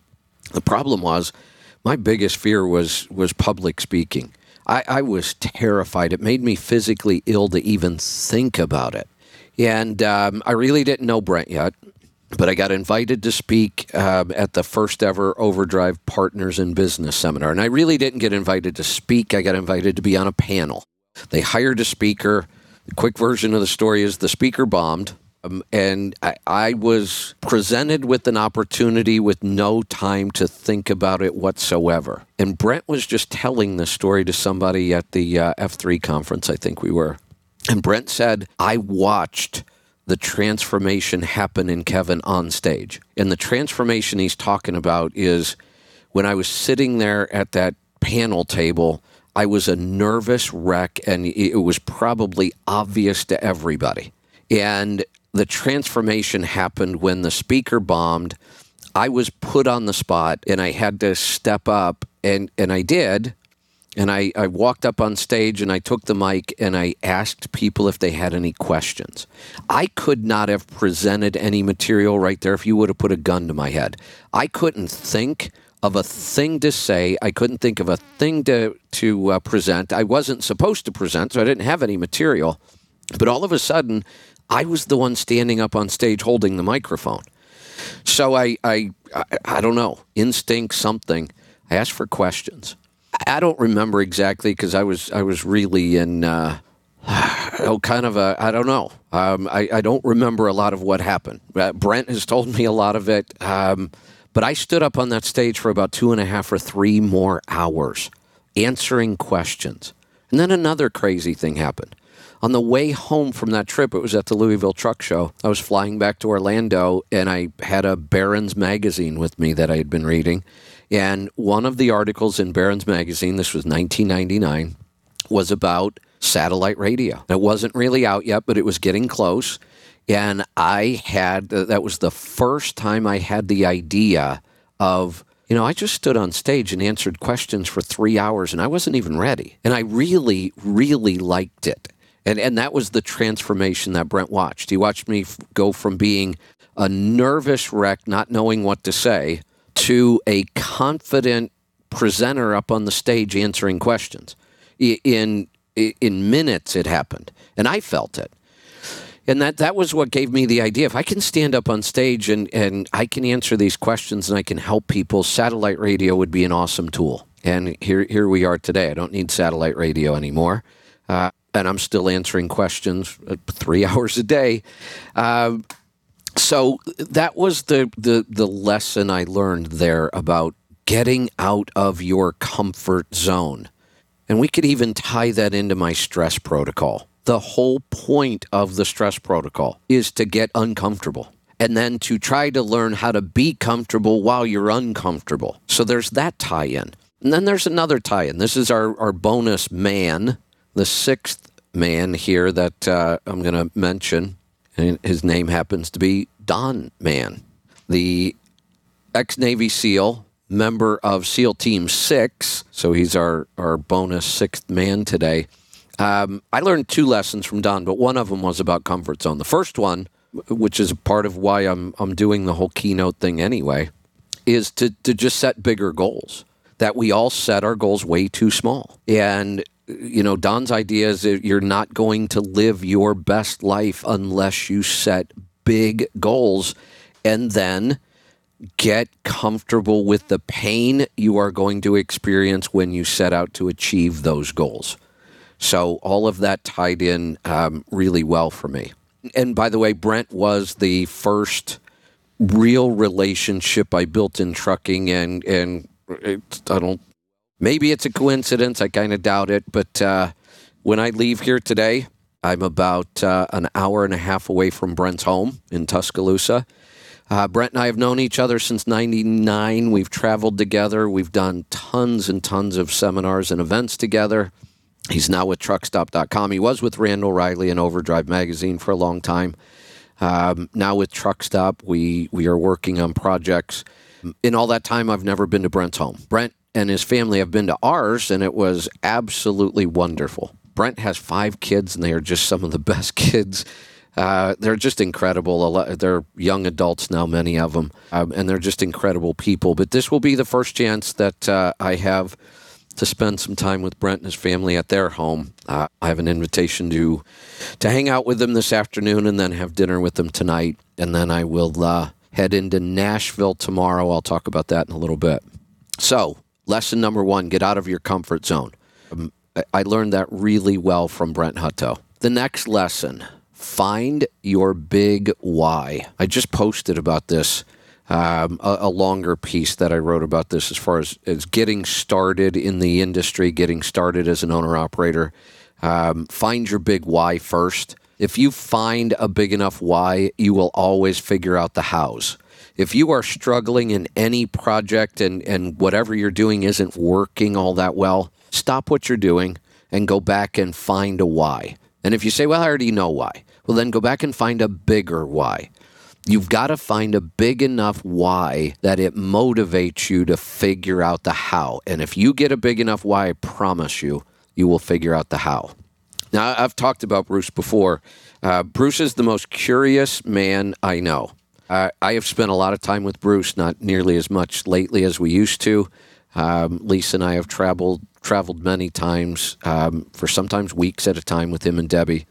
Bruce is the most curious man I know. He will ask anybody anything and he does it all the time. In the beginning, he used to kind of shock me with some of the questions he would ask people, either like sometimes really personal or or kind of odd like why would you think to ask that Bruce? But he does. And because of it, he's he's gathered an incredible wealth of knowledge and he's a very interesting person to talk to because he's curious and now he he knows all these things and, and he just never stops.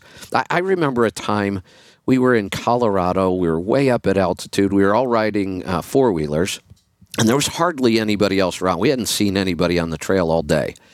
We were getting ready to stop for lunch, and we ran into a couple other people on four wheelers, and we all stopped and we started talking. Within a couple minutes of meeting this people, out of the blue, Bruce says, So, are you in trucking? And I thought to myself, that's just an odd question to ask somebody. But that's Bruce. To, to Bruce, everything is the owner operator world and trucking and trucks. And, and eh, they weren't in trucking, by the way. The odds are they probably wouldn't be. Um, they weren't, but then Bruce went on to ask him what they do, and, and he, he learned something like he always does.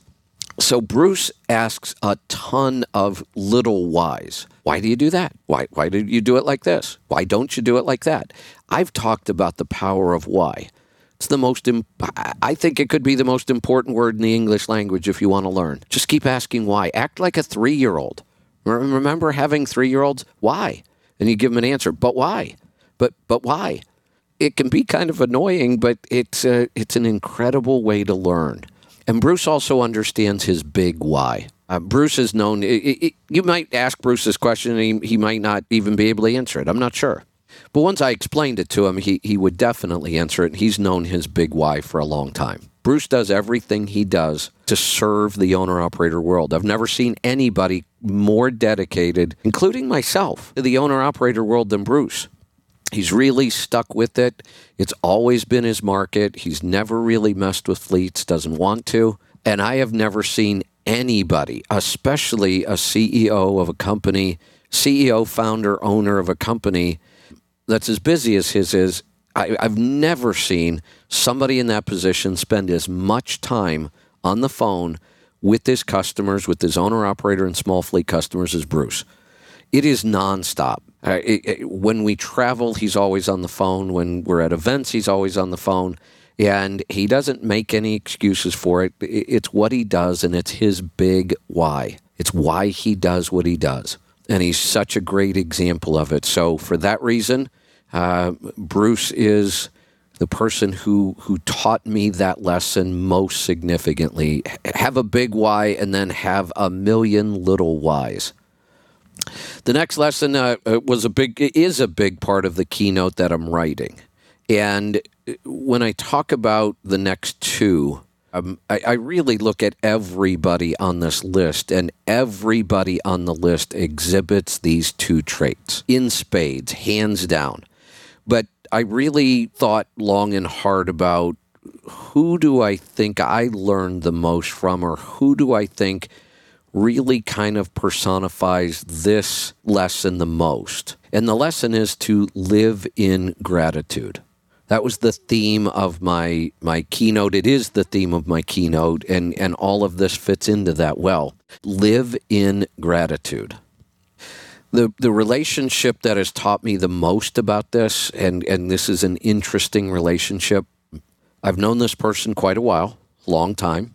I've spent lots of time with them before in the past, not so much in the last several years. And we always, always had great conversations. We have so many things in common. and we had great conversations. Um, I just recently got to spend a lot of time with them again, and it was a very, very different experience. All of our conversations in the past have been good, uh, but they've been more topics, you know, things we agree on, hobbies, uh, just, you know, general relationship building kind of stuff. This time, um, I spent hours and hours in in deep conversations, and and we had never really done that before, and it was it was powerful. Um, and that person is David Counts from Fleet Air Filter. David and I have a lot in common. We're about the same age, grew up in the same era, had a lot of the same hobbies uh, body shop, mastercraft boats. Bruce's yeah, Bruce has got the boat thing, but he was a correct craft guy, so I have to excuse him for that. Um, David Counts and I know which boat to own. It's a Mastercraft. So that that had been our past conversations. Good conversations. We you know talked about trucks and engines and all that stuff. But this time it, it was a completely different experience. Um, David and I spent a lot of time, just him and I. We, we didn't I didn't see anything except a little bit of the new building. I only went in the office for about 30 seconds once. I did not go back to the RV shop at all. Normally, when I'm there, I spend all my time in the garage talking to the mechanics, looking at what they're doing, what, what everybody's building, what new, you know, custom hot rod race car David might be building. Not this time. I, I never got to it. I, I was either sleeping, doing the show, or David and I were talking one on one. And the conversations were, were much deeper, much more meaningful.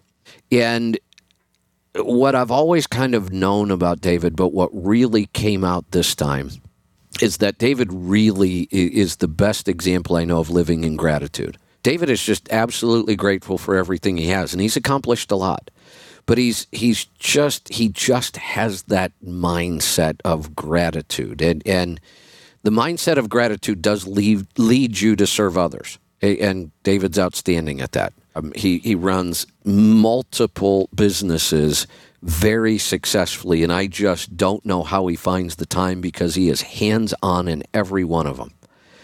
But he's, he's, he lives in gratitude. He's a, a great example of that lesson, which leads me to the next lesson, which is um, I, I'm going to break this lesson down into two parts because two different people really kind of um, helped me understand this. The first one, the first person is Larry Winget.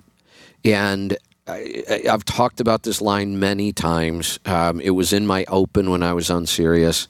It will be in my open if I ever get around to finishing opens for our shows now. And that line was discover your uniqueness. And the second part is exploit it in the service of others, which I'll talk about next. So uh, Larry Winget is the only one. Uh, well, Larry and Don Mann are, are the two on this list that are not directly involved in the trucking industry. Uh, but Larry has had a huge impact up until the time he retired on trucking, um, and not just uh, through me. Um, the first time I met Larry was at a trucking conference. He had already been on my show once. Um, we both got invited to speak at a trucking event. And I didn't know he was getting invited. He didn't know I was getting invited until we saw the itinerary. And then Lisa reached out to him and set up the in person meeting. And um, that was really the start of us building a relationship. And um, Larry and I, I went on to become good friends. We shared the stage together many times. He became our keynote speaker at the CMC. Uh, every year at the CMC, Larry and I would do an event that I absolutely loved we'd both get up on stage and, and we just call it Ask Larry and Kevin Anything. And we had a lot of fun with it. Um, Larry and I created a business uh, course together called Taking Care of Business that I had a lot of fun doing with him.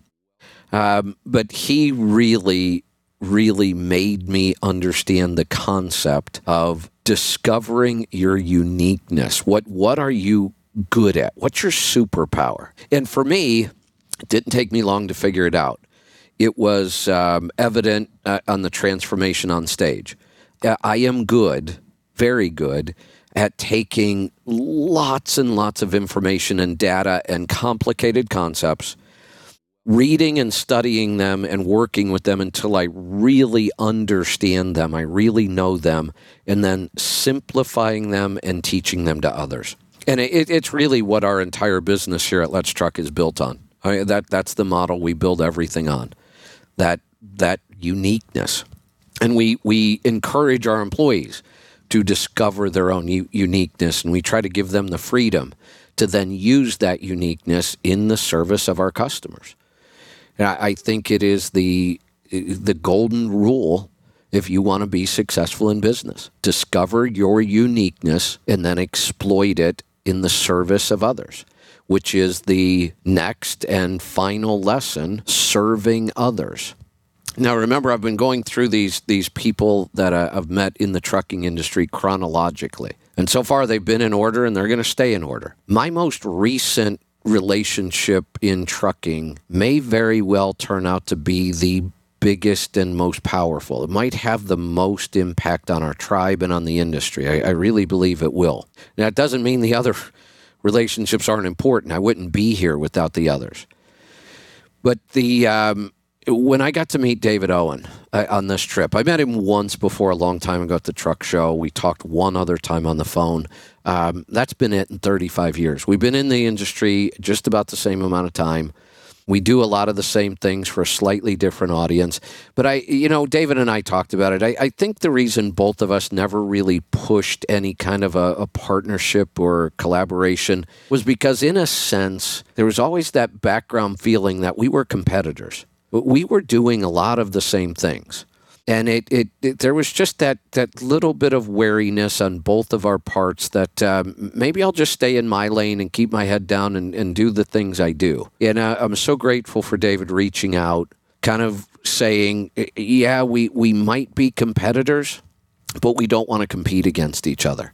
And I felt the exact same way. And, um, you know, David looked at the pattern that I was the single truck owner operator guy. That was my market, my sweet spot. He was the, you know, if they had to pick a sweet spot, it was probably 20 truck fleets. A couple things have happened over these years and decades. Uh, my one truck guys have become fleets, some of them pretty reasonable size. Um, lots of the 15, 20, 25 truck fleets that, that have been with us for a long time and grew the fleet with us. And David realized our, our markets are, are coming together and we might end up competing against each other. And instead of either ignoring that or backing away from it or, or trying to figure out how to compete against us, he reached out. And I'm so glad he did. And he said, let's work together.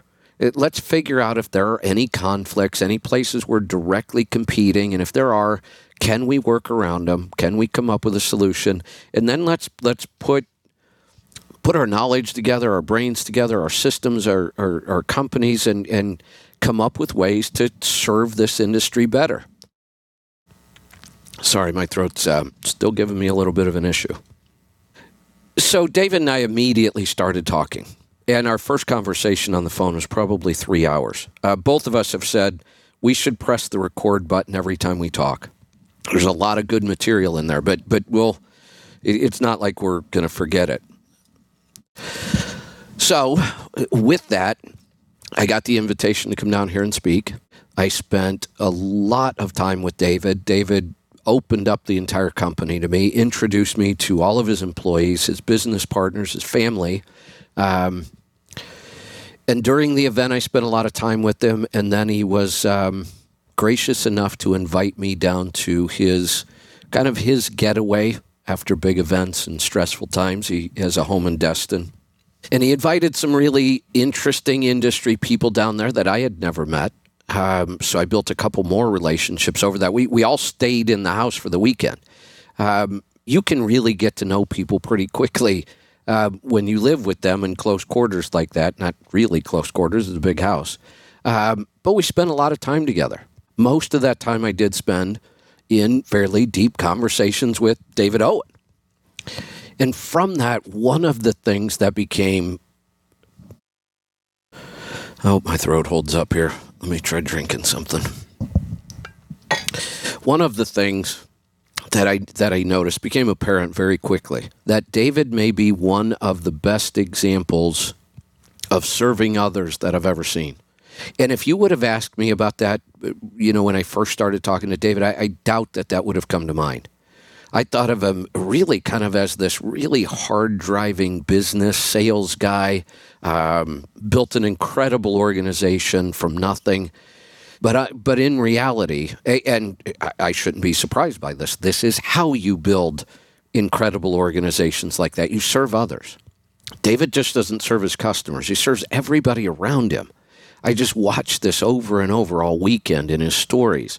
He serves his customers, he serves his employees, he serves his family, a, a big extended family. He, he served us as, as guests in his home. Uh, he was always, always thinking about somebody else's welfare, making sure people were comfortable, that they were having fun, and and he's just so generous with his time and his knowledge. And um, I just got a message. We might have an internet issue. I think it's me actually muting the mic so I can kind of clear my throat. Um, so I, I, it may not be the internet at all.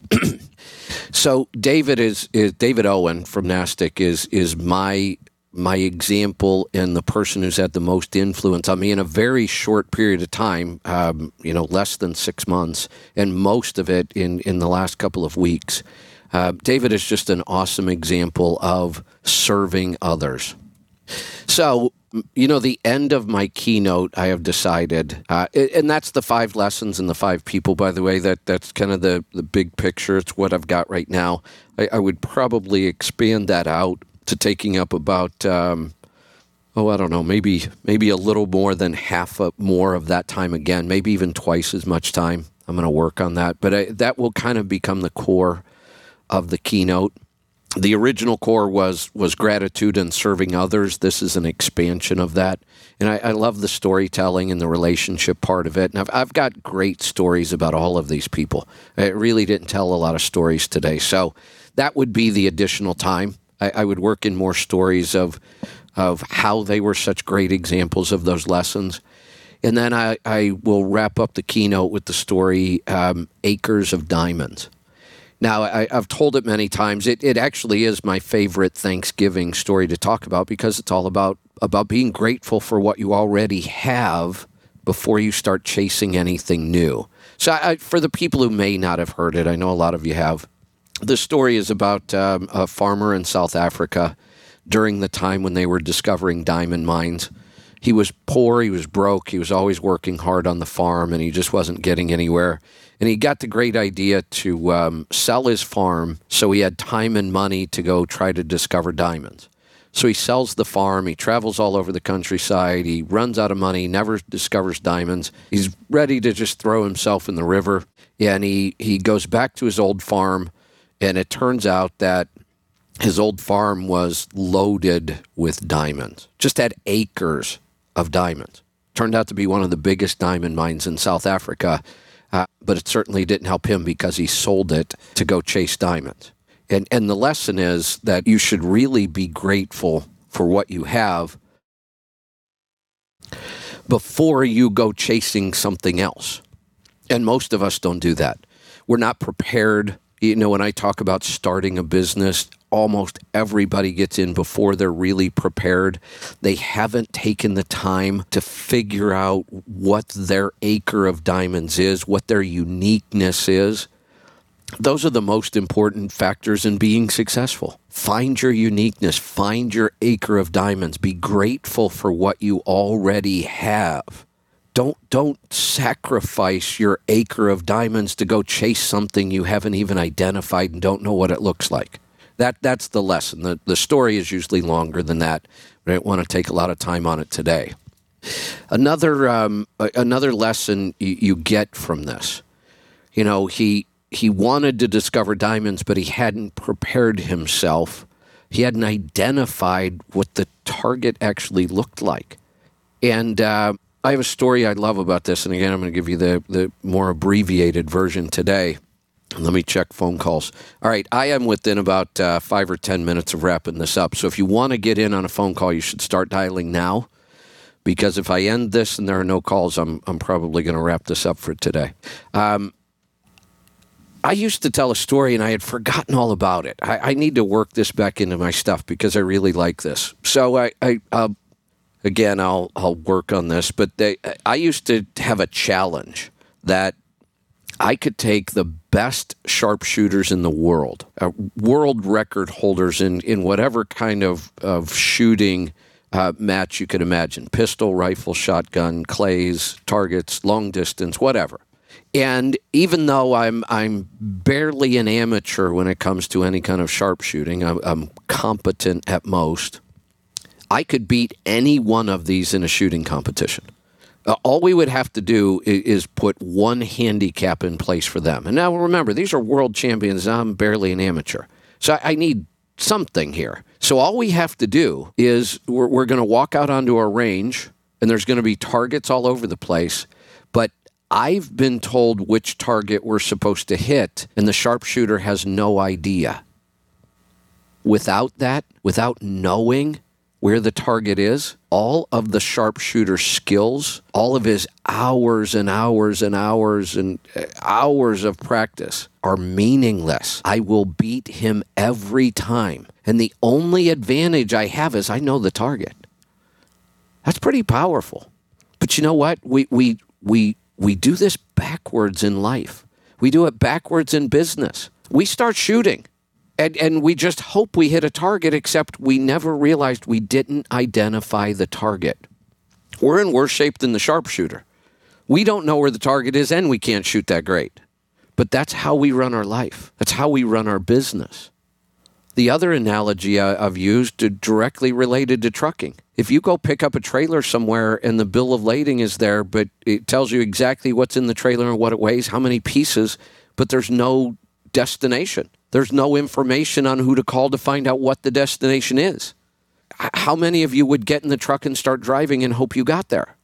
All right, put your hands down. The answer to that was supposed to be no. None of you would do that. That would be ignorant. We don't do that, but we do it in life every day. You get up and you do stuff, but you have no destination. You have no target. People start businesses, they have no destination, they have no target and they wonder why they don't accomplish anything of uh, and and many times create a lot of problems for themselves. You can't create your most valuable business. You can't give value back to the industry or anybody in it, and you can't create your best life if you don't design them first. I've got some ideas on how I can help people with that. It might be a big project I'm working on here, and it, it may be out fairly soon for a big project because I think I have all the pieces. I just have to put them together in the correct way. So, just to wrap this up, the big the, the big picture, the lessons. Get out of your comfort zone. The big why. Make sure you find your big why. Why do you want to do this? Why do you want to start a business? Why do you want to Get your finances in order finally. Create your big why. Always live in gratitude. Always live in gratitude. Be grateful for what you already have before you seek anything else. And then finally, to wrap it up, the final two discover your uniqueness and exploit it in the service of others.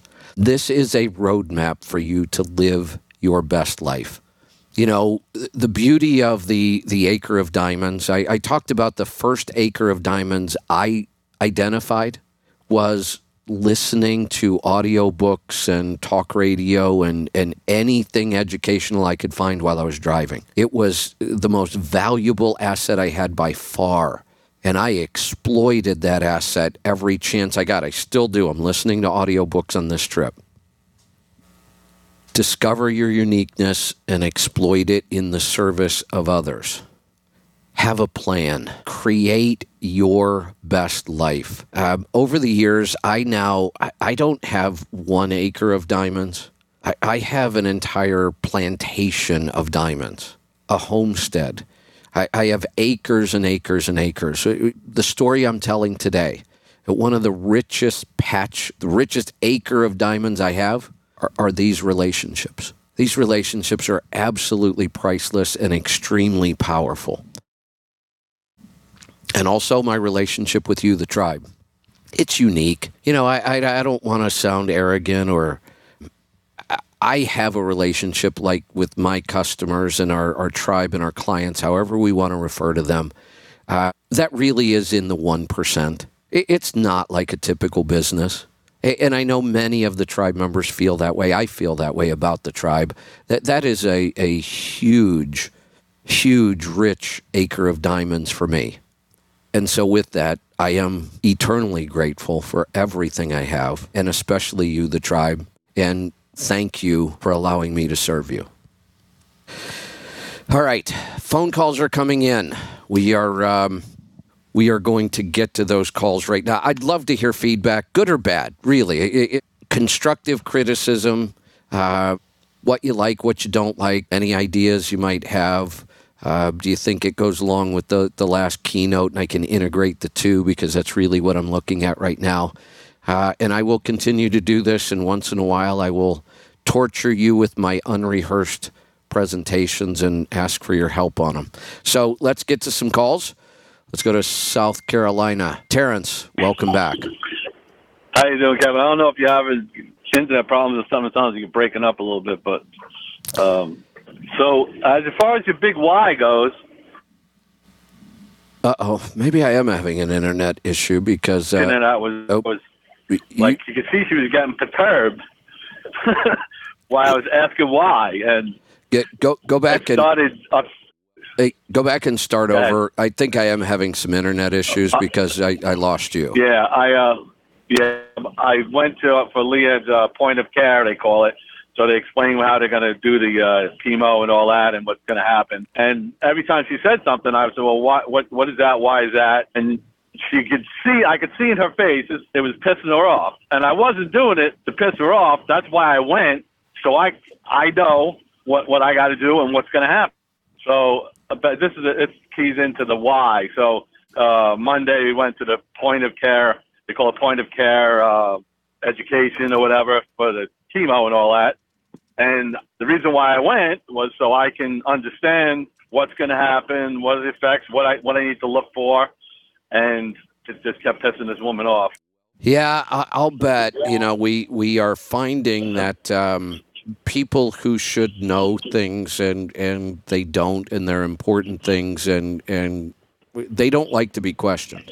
They get very defensive because they they realize they're Oh, absolutely. yeah they they realize they're about to be exposed, and and they don't like that, and they get very defensive about it. It's really like you, it's hard to have a discussion with people and and question anybody anymore about anything. Yeah, I actually had to stop asking the whys because it was getting Leanne upset because if she could see, you know, that I was asking for a reason, and this woman just didn't wanted to run down what they were going to do, and then, you know, push you down the hall to the end, and you know, Yeah. get your medication or whatever this is, and it's just it was just frustrating. But but again, I'm glad I'm glad I went, and I'm glad I asked why. So now I, I you know I got answers, and then I was able to get more stuff when I started looking myself. And Good. but it just Good. was funny to see this person get you know like, and I, I shouldn't say it's funny. It's, it's like disconcerting or Yeah. like yeah. I, I, I, was, I was getting aggravated, and I'm like, I, well, I couldn't show it. I had to, I had to, you know, keep that Right. going. Me, you know, like me being Terrence and, and stuff. You know, you know, and- real bad. But yeah, and unfortunately, this is now how our medical system works, and it's by design. They don't want to Oh, yeah. share anything. They don't. They don't want you to question anything. They have a system, and all they want to do is follow the system. They have guidelines, clear guidelines. When you see this number, prescribe that drug. If you see this symptom, prescribe that drug. If this happens, pre- prescribe that procedure. And and they don't want to be questioned about that. no, the other one was was too. Is they called last week after she went for the first thing down here down in the, by the house. They said, "Oh, her magnesium's high." They called, tried calling her. She didn't answer, and then they, I, I'm down as next contact. They called me. I was like, "All right." So I wasn't concerned. High magnesium. I wasn't worried about it. And then uh, they called her yesterday or Tuesday.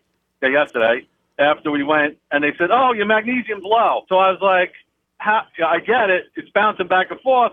But what Leanne did was she stopped taking the light balance and lay, Right. lightened up on the cardio miracle because she was concerned. And I all I told her is, "Listen, I'm no doctor, but it didn't kill me. It's not. I don't know if if you want to listen to them, listen to them. I'm telling you, just stick with the, the cardio miracle and drink it through the day. But again, I, I You know, I can't force her to do it. But they, again, it's just they, they. I mean, I get it. They check these labs. That they have to. They have to do that to cover their ass.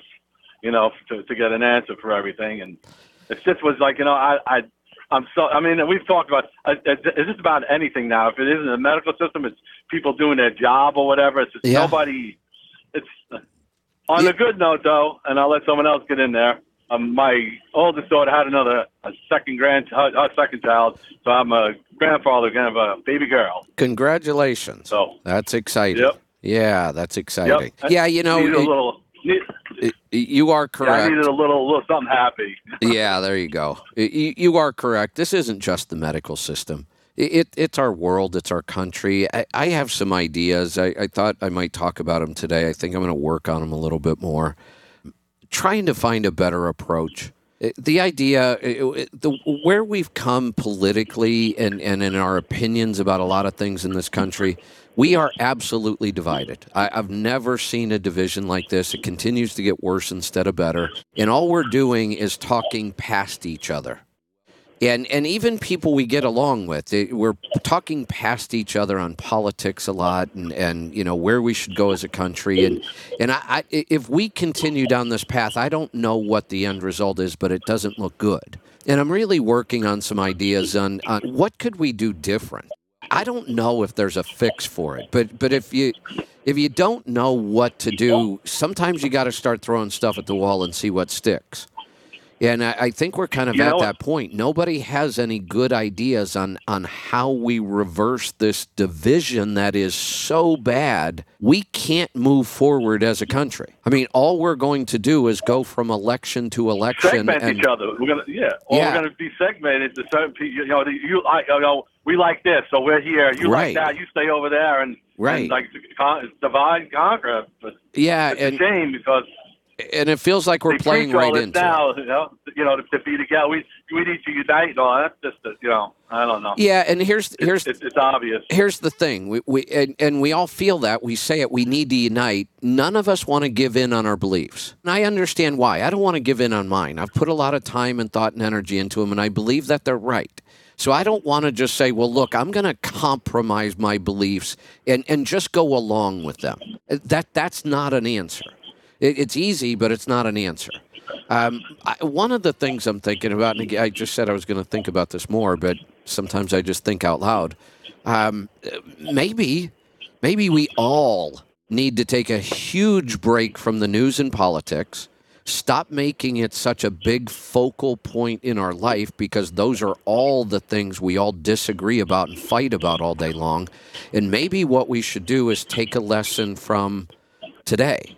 What if all of us, we, we don't have to change our mind. We don't have to go shake somebody's hand and say, okay, I'll try to do it your way or I'll try to think like you do. That, that's not going to happen right now. But what if we just all ignored all of those things and we put our heads down and we focused on serving others? Yeah, yeah. true.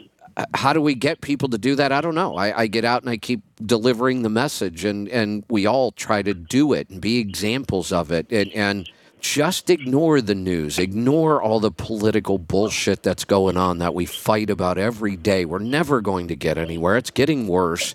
Maybe it's time to just stop and just do something completely different. And, and maybe we still won't talk to each other. I don't know. But I have a feeling the odds are that we'd be able to talk to each other better. But even if we don't, if we ignored all the bullshit, stopped fighting, and just w- did our thing, what we think is best to serve other people, it would have to be an improvement. Oh, without a doubt. Well, it'll be less stress and less, you know, other bad negative things to think about. So all I can do is is to put the idea out there, get people to think about it, try it, and and be an example and just do it myself. And again, don't don't get Well, me do. wrong. Yeah. Don't don't don't think for a second when I see things wrong in this industry, I'm not going to point them out. I, I'm going to. we, Yeah, I'm not. we know that. Yeah, that that's that's not what I mean. But I will spend a lot more time and energy finding better ways to serve people and improve this industry. When I see the egregious stuff that I think is wrong, I'm still going to call it out. But but a lot of the Absolutely. petty bullshit, I'm I'm just going to ignore, and I'm going to get back to to really trying to provide value to other people. All right, I'll let someone else get in here. And uh, like I said, thanks for all you did for me, and have a happy Thanksgiving. You're welcome. Keep in touch. We want to help you through this whole process and have a great Thanksgiving. Let's go to Texas. Mark, welcome to the program. So when you uh, when you go when you go east out of there at the at the Kewanee exit, I, I, I posted you a, a link to the uh, a little truck stop. It's right there called the Kewanee One Stop. It's uh, you can go in there and you get a pack of ribs. It's like six ninety nine. They give you three ribs. It's you don't you, they'll offer you sauce and bread, but I don't get that. And the ribs are pretty dang good for the price you get. So That that I actually had them twice for breakfast this week. that So- sounds like lunch to me today. Thank you. Yeah, it's just right down. When I said Tomb Soup, I'm like, I saw that. I'm like, I looked up. I was like, oh shit, he's right there. so I was coming right through there yesterday. I'm over here trying on 35, trying to get back to down to Rosenberg. Uh, Okay. So I appreciate I appreciate what you do. I appreciate the the the leadership and the guidance and the information you put out there. Uh, I'll tell you a little, little something about when I first discovered you, and I was driving a Ram 5500, and it was on satellite radio. I always look forward to your weekend shows because I was working, and if I felt depressed, I could listen to your show, and it was like a pick me up because there's always a positive attitude, and I always like positive attitudes as opposed to negative attitudes because I, I can't deal with negativity, and there was always something positive about you know, your shows, and there still is. So I appreciate that. Uh, uh, Well, thank you. appreciate that. Uh, I, you know, I appreciate the, the the help and the, the advice I get from Paul, from Bruce, David Counts. Uh, I mean, I called David Counts when I had a, a question about something at the engine, and then you know, I was talking to him, and then Paul called up. I clicked in. We talked three way there for like 30, 45 minutes. I mean, everybody's just great people. Uh, so, um, anyway, uh, you know, gratitude is one of the most important things when you talk about it. When you sit there and you're you're you're truly grateful for things, uh, you you feel better about everything. Seems Yes. there's more peace. Uh, and you were just talking about not, not listening to the news. In 2014, I cut cable. Well, it was too expensive. Nothing was on worth a crap. And I think the news is just designed to piss people off because that's what happens when people watch the news. They they come back and they say they're following this. They're so depressed. Everything's bothering them, and it's things they don't have any control over. And if you just accept the things that you can can't control, control the things you can control, and accept the fact that there are some things you can't control, can't control, and you'll be a lot happier uh, because you just you know, politics are so screwed up in America. I mean, we're following the cycle of every other country or that's had issues because the politicians do try to divide people and keep them divi- divided because they can make people into a victim mentality that and by having a victim mentality, people lose hope, they don't have confidence, and they blame everybody for their own problems. But when you take take on your own problems and look and find know that there's always a solution, and that you can figure things out, then you can go forward and, and you'll be a lot more happier. I mean, I, I, I, I couldn't don't agree more. And, and I just need to stay focused on that and take my own advice. And, you know, I, I go back and Yeah. forth. I, I think, well, I have to watch or read the news, I have to be informed. And every time I go back and think about that, I, I, I stop myself and say, stop saying you have to. You don't have to. What if you don't? But what if you don't? What if you went out an entire year and you didn't read any news outside of maybe some industry news? And I, I can do that. I can control what I read. And I just don't watch this stuff. I don't engage. I don't I don't try to to, to think that I can fix the political problems in this country. I, I can't make a dent in those. I don't care how informed I am about them. I don't care how much I talk about them. The way our system is right now, I, I can't make an one iota of change. And I think you're right. The system has been designed to divide us in order to control us, and we're getting sucked right into. it. I'll say I got sucked right into it, and and I got to figure out how to it's stop It's hard that. to get sucked into. I mean, it's just you know, there's a way to follow the news without watching the network news. You know, everybody's like, yeah, CNN sucks, that Fox News sucks. But they all suck, and they're they're what they what they're designed for is to sell advertising and they're out there to make a profit and the more you watch the more you click on their links and all like that to read whatever their bullshit is I mean, there's a way to there's a way to follow the news without following the news. There's a way to be informed without listening to the indoctrination that all of the news agencies put out there because it's become a it's become like it's designed to sell advertising. Everything's designed to sell advertising. Social media, you know, uh, uh, all the social media network, you know, they they follow our our accounts. Our phones have uh, data information uh, that has software in there designed to let them know what we want, so they can target things towards us. And I mean, there's a. In fact, I, I'm I'm going to give you a link later. There's a there's a uh, the guy from uh, not uh, from Blackwater, Erik Prince, has designed a new cell phone that's non-tracking. Uh, it's called Unplugged, and they're starting to sell new cell phones out there. It's Android based, but they you can design the Android code to do whatever you want with it because it's open source. So uh, where it's like a non-tracking cell phone. But anyway, I digress. Back to the fact that it's all designed the, the news is designed to piss you off make you unhappy and if you choose not to participate and have a positive attitude and control what you can control and you'll be a lot happier i mean I agree. I, I agree. You know, uh, I, I was just scrolling through some comments uh, real quick because I wanted to, re- and, and I'm realizing I was fading out a lot more than I thought I was. I thought a lot of it was just me muting myself, but um, it's good now yeah, it's much better now. But I'm afraid a lot of people miss some critical stuff in the in the uh, you know the lessons. So the good news is the um, recording should not lose any audio at all. Our recording should have all of the audio. So if it was that bad, if you were missing a lot of what I was saying, um, we will get this posted up on the app today. So if somebody wants to re-listen to that, yeah i thought it was my cell phone because i was not in the greatest of areas i was fueling and i heard it and i'm like i gotta get out of this area because but anyway uh, i hope you have a great rest of your trip and I, and I appreciate you know like i said i appreciate you and the, what you've brought to my line of work and the fact that you bring ed- educational information that's not bullshit and because there's you, you know there's so much bullshit going around this industry of uneducated people there's people that think because they've driven a truck for 35 years they understand business and that's not the case it's really I not. mean, I mean, it was it was nine years ago on the 11th of this month. I bought a a Ram 5500 with no money down and put two thousand dollars on credit cards down. On, yeah, not the best way to start, but you survived and you learned some lessons. So I, I, I, I, I agree. There is a lot of of of bad advice, a lot of bad thinking, a lot of bad thought processes, and now with the economy the way it is and our country the way it is, the industry's hurting and the emotions are taking over. That's the problem. And you can't think emotionally in business. You can't think emotionally when you need to troubleshoot things. Uh, and too many of these people are operating on emotions.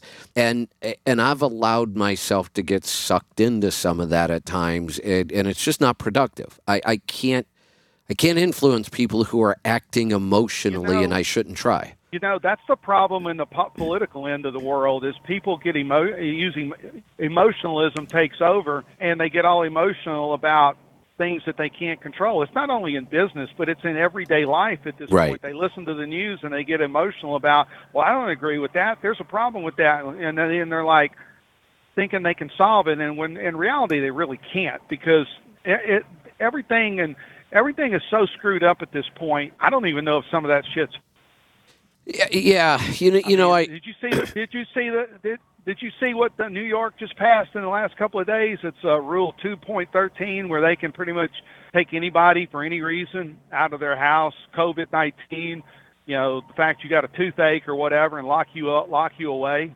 That that's so scary. It- nothing scares me more than that kind of power in any of our government agencies.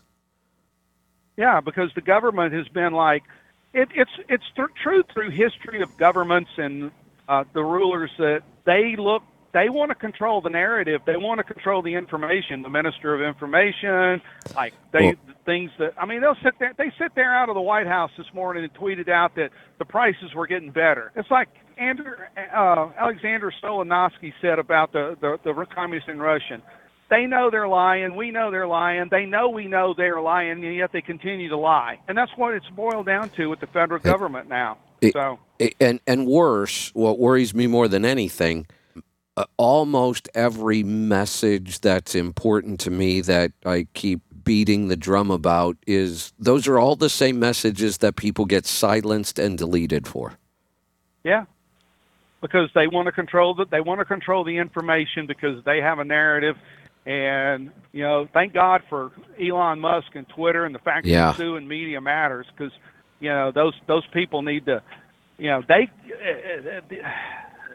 they they you just people have to learn to look through the bullshit again and look through what they can control and what they can't control and, and do the best they can because you'll be a lot happier with a positive attitude as opposed to a negative attitude.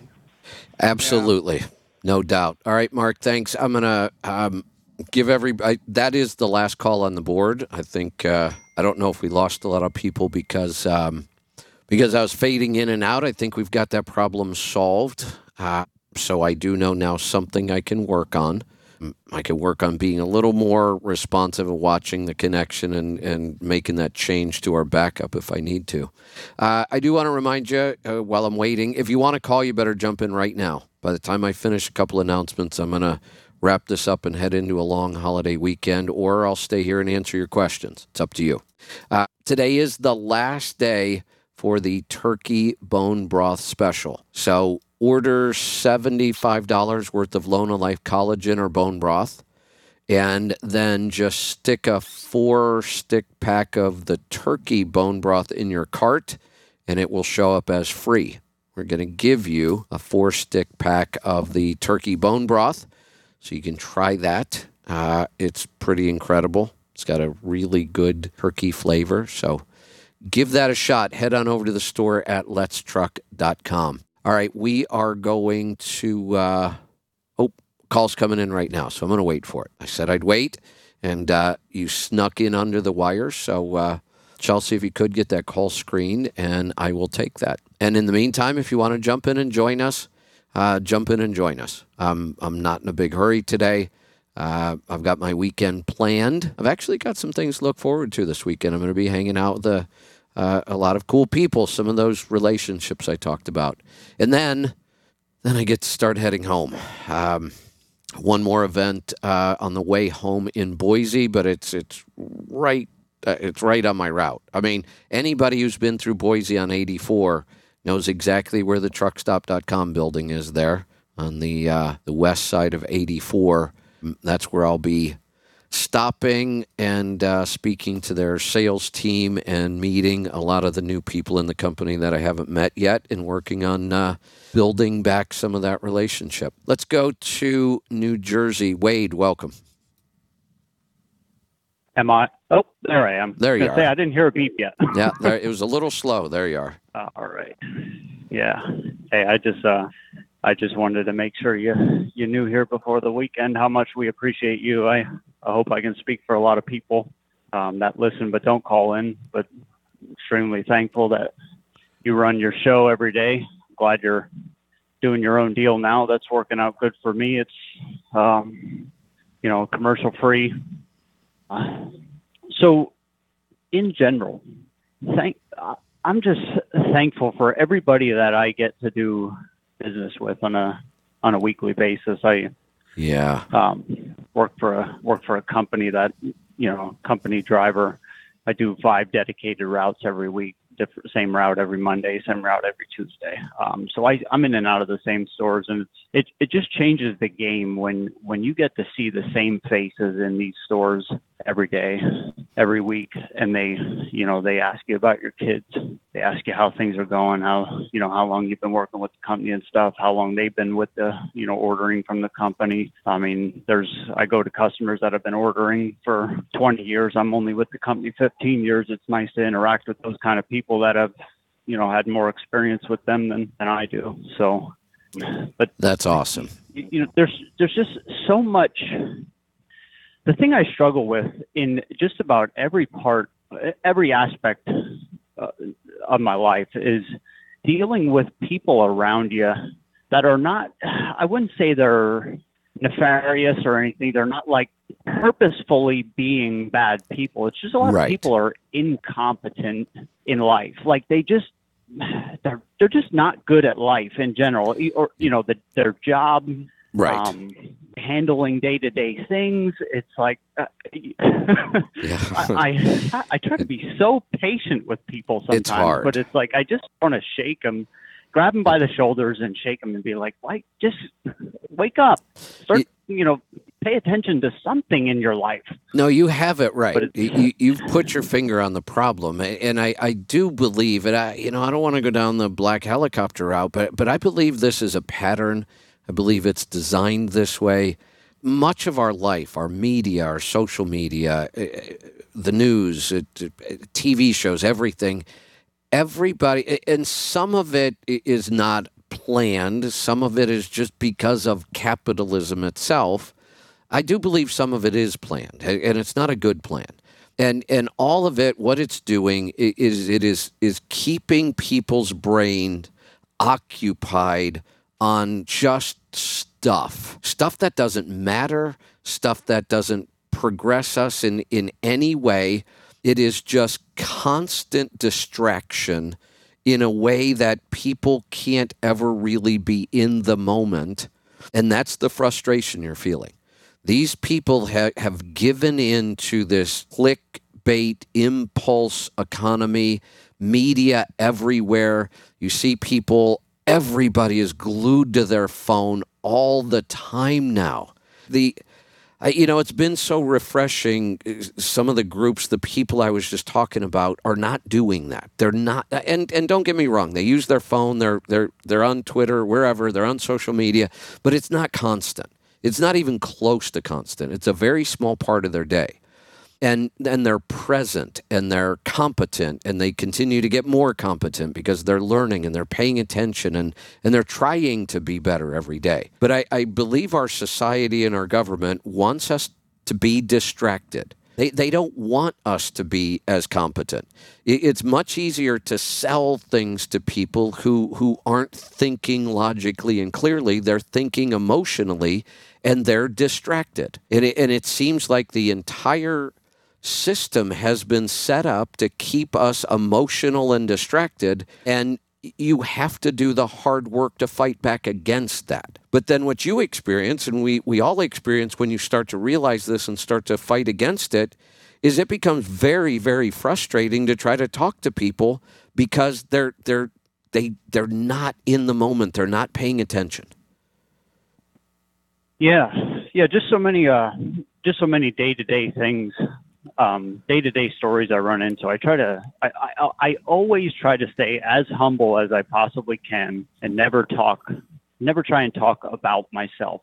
So I let, I try to let other people talk about me rather than talking about myself. So like customers will tell me, you know, they'll say, you know, we appreciate your service so much, and then they'll start to share why? Yeah. why do they appreciate me? Like I, I go into these places and i i am truly looking at it from an aspect of i'm not doing anything special. Like i don't i don't look at the service i'm providing as anything that shouldn't be expected. But they are looking at it as you know something they appreciate and then they'll share the stories of other companies other drivers what they do and why they appreciate me. So it's you know I I and part of me gets frustrated because Right. even though I'm not I don't have anything to do with those drivers and I don't you know I only stand to benefit from their Right. incompetence but I just Right. want I want them to be better because them being better would allow my customer to be served better by them and I, I, it, it's frustrating. Like, in you know, I, I usually take those, the feedback, the positive feedback. I take it as, you know, I'm always happy to hear it. But the negative feedback that I get from customers, I always try and take something away from it. Like, Yeah. they might not be directly telling me something I might not be doing the greatest. But if they're telling me a story about another driver, I can watch for that, make sure Right. I don't do that thing. And it, and it, it's just, it's not that hard to like, to me, I, I tell them all like, there's nothing in our catalog. We sell general food products, flour, sugar. Right. None of this stuff is extremely proprietary. Why? Why am I here? Yeah. No, right. if That's a I good don't question. provide service to you, why else am I here? Right. You could get another company. I said the only the only reason you want me here versus the big name company, U.S. Foods or Sysco, the only pe- the only reason you want me here instead is because I come in with a smile. I never give you a hard time. I rotate your stock. I do this. I do that. That- like that- these are absolutely. just basic things. This is what we're selling. We're not selling products. We're selling you service that comes along with these products that you happen to be buying. Well, how That's many what we're offering. how many products really are there that you can think of that are so unique you can't get it someplace else or something very similar to it? Almost nothing. I mean, you, could yeah, almost probably nothing. I mean, we right. You could probably stretch and, and make some claims about certain products, but then somebody else is going to go, "Oh no, I don't even like that product. I like this one."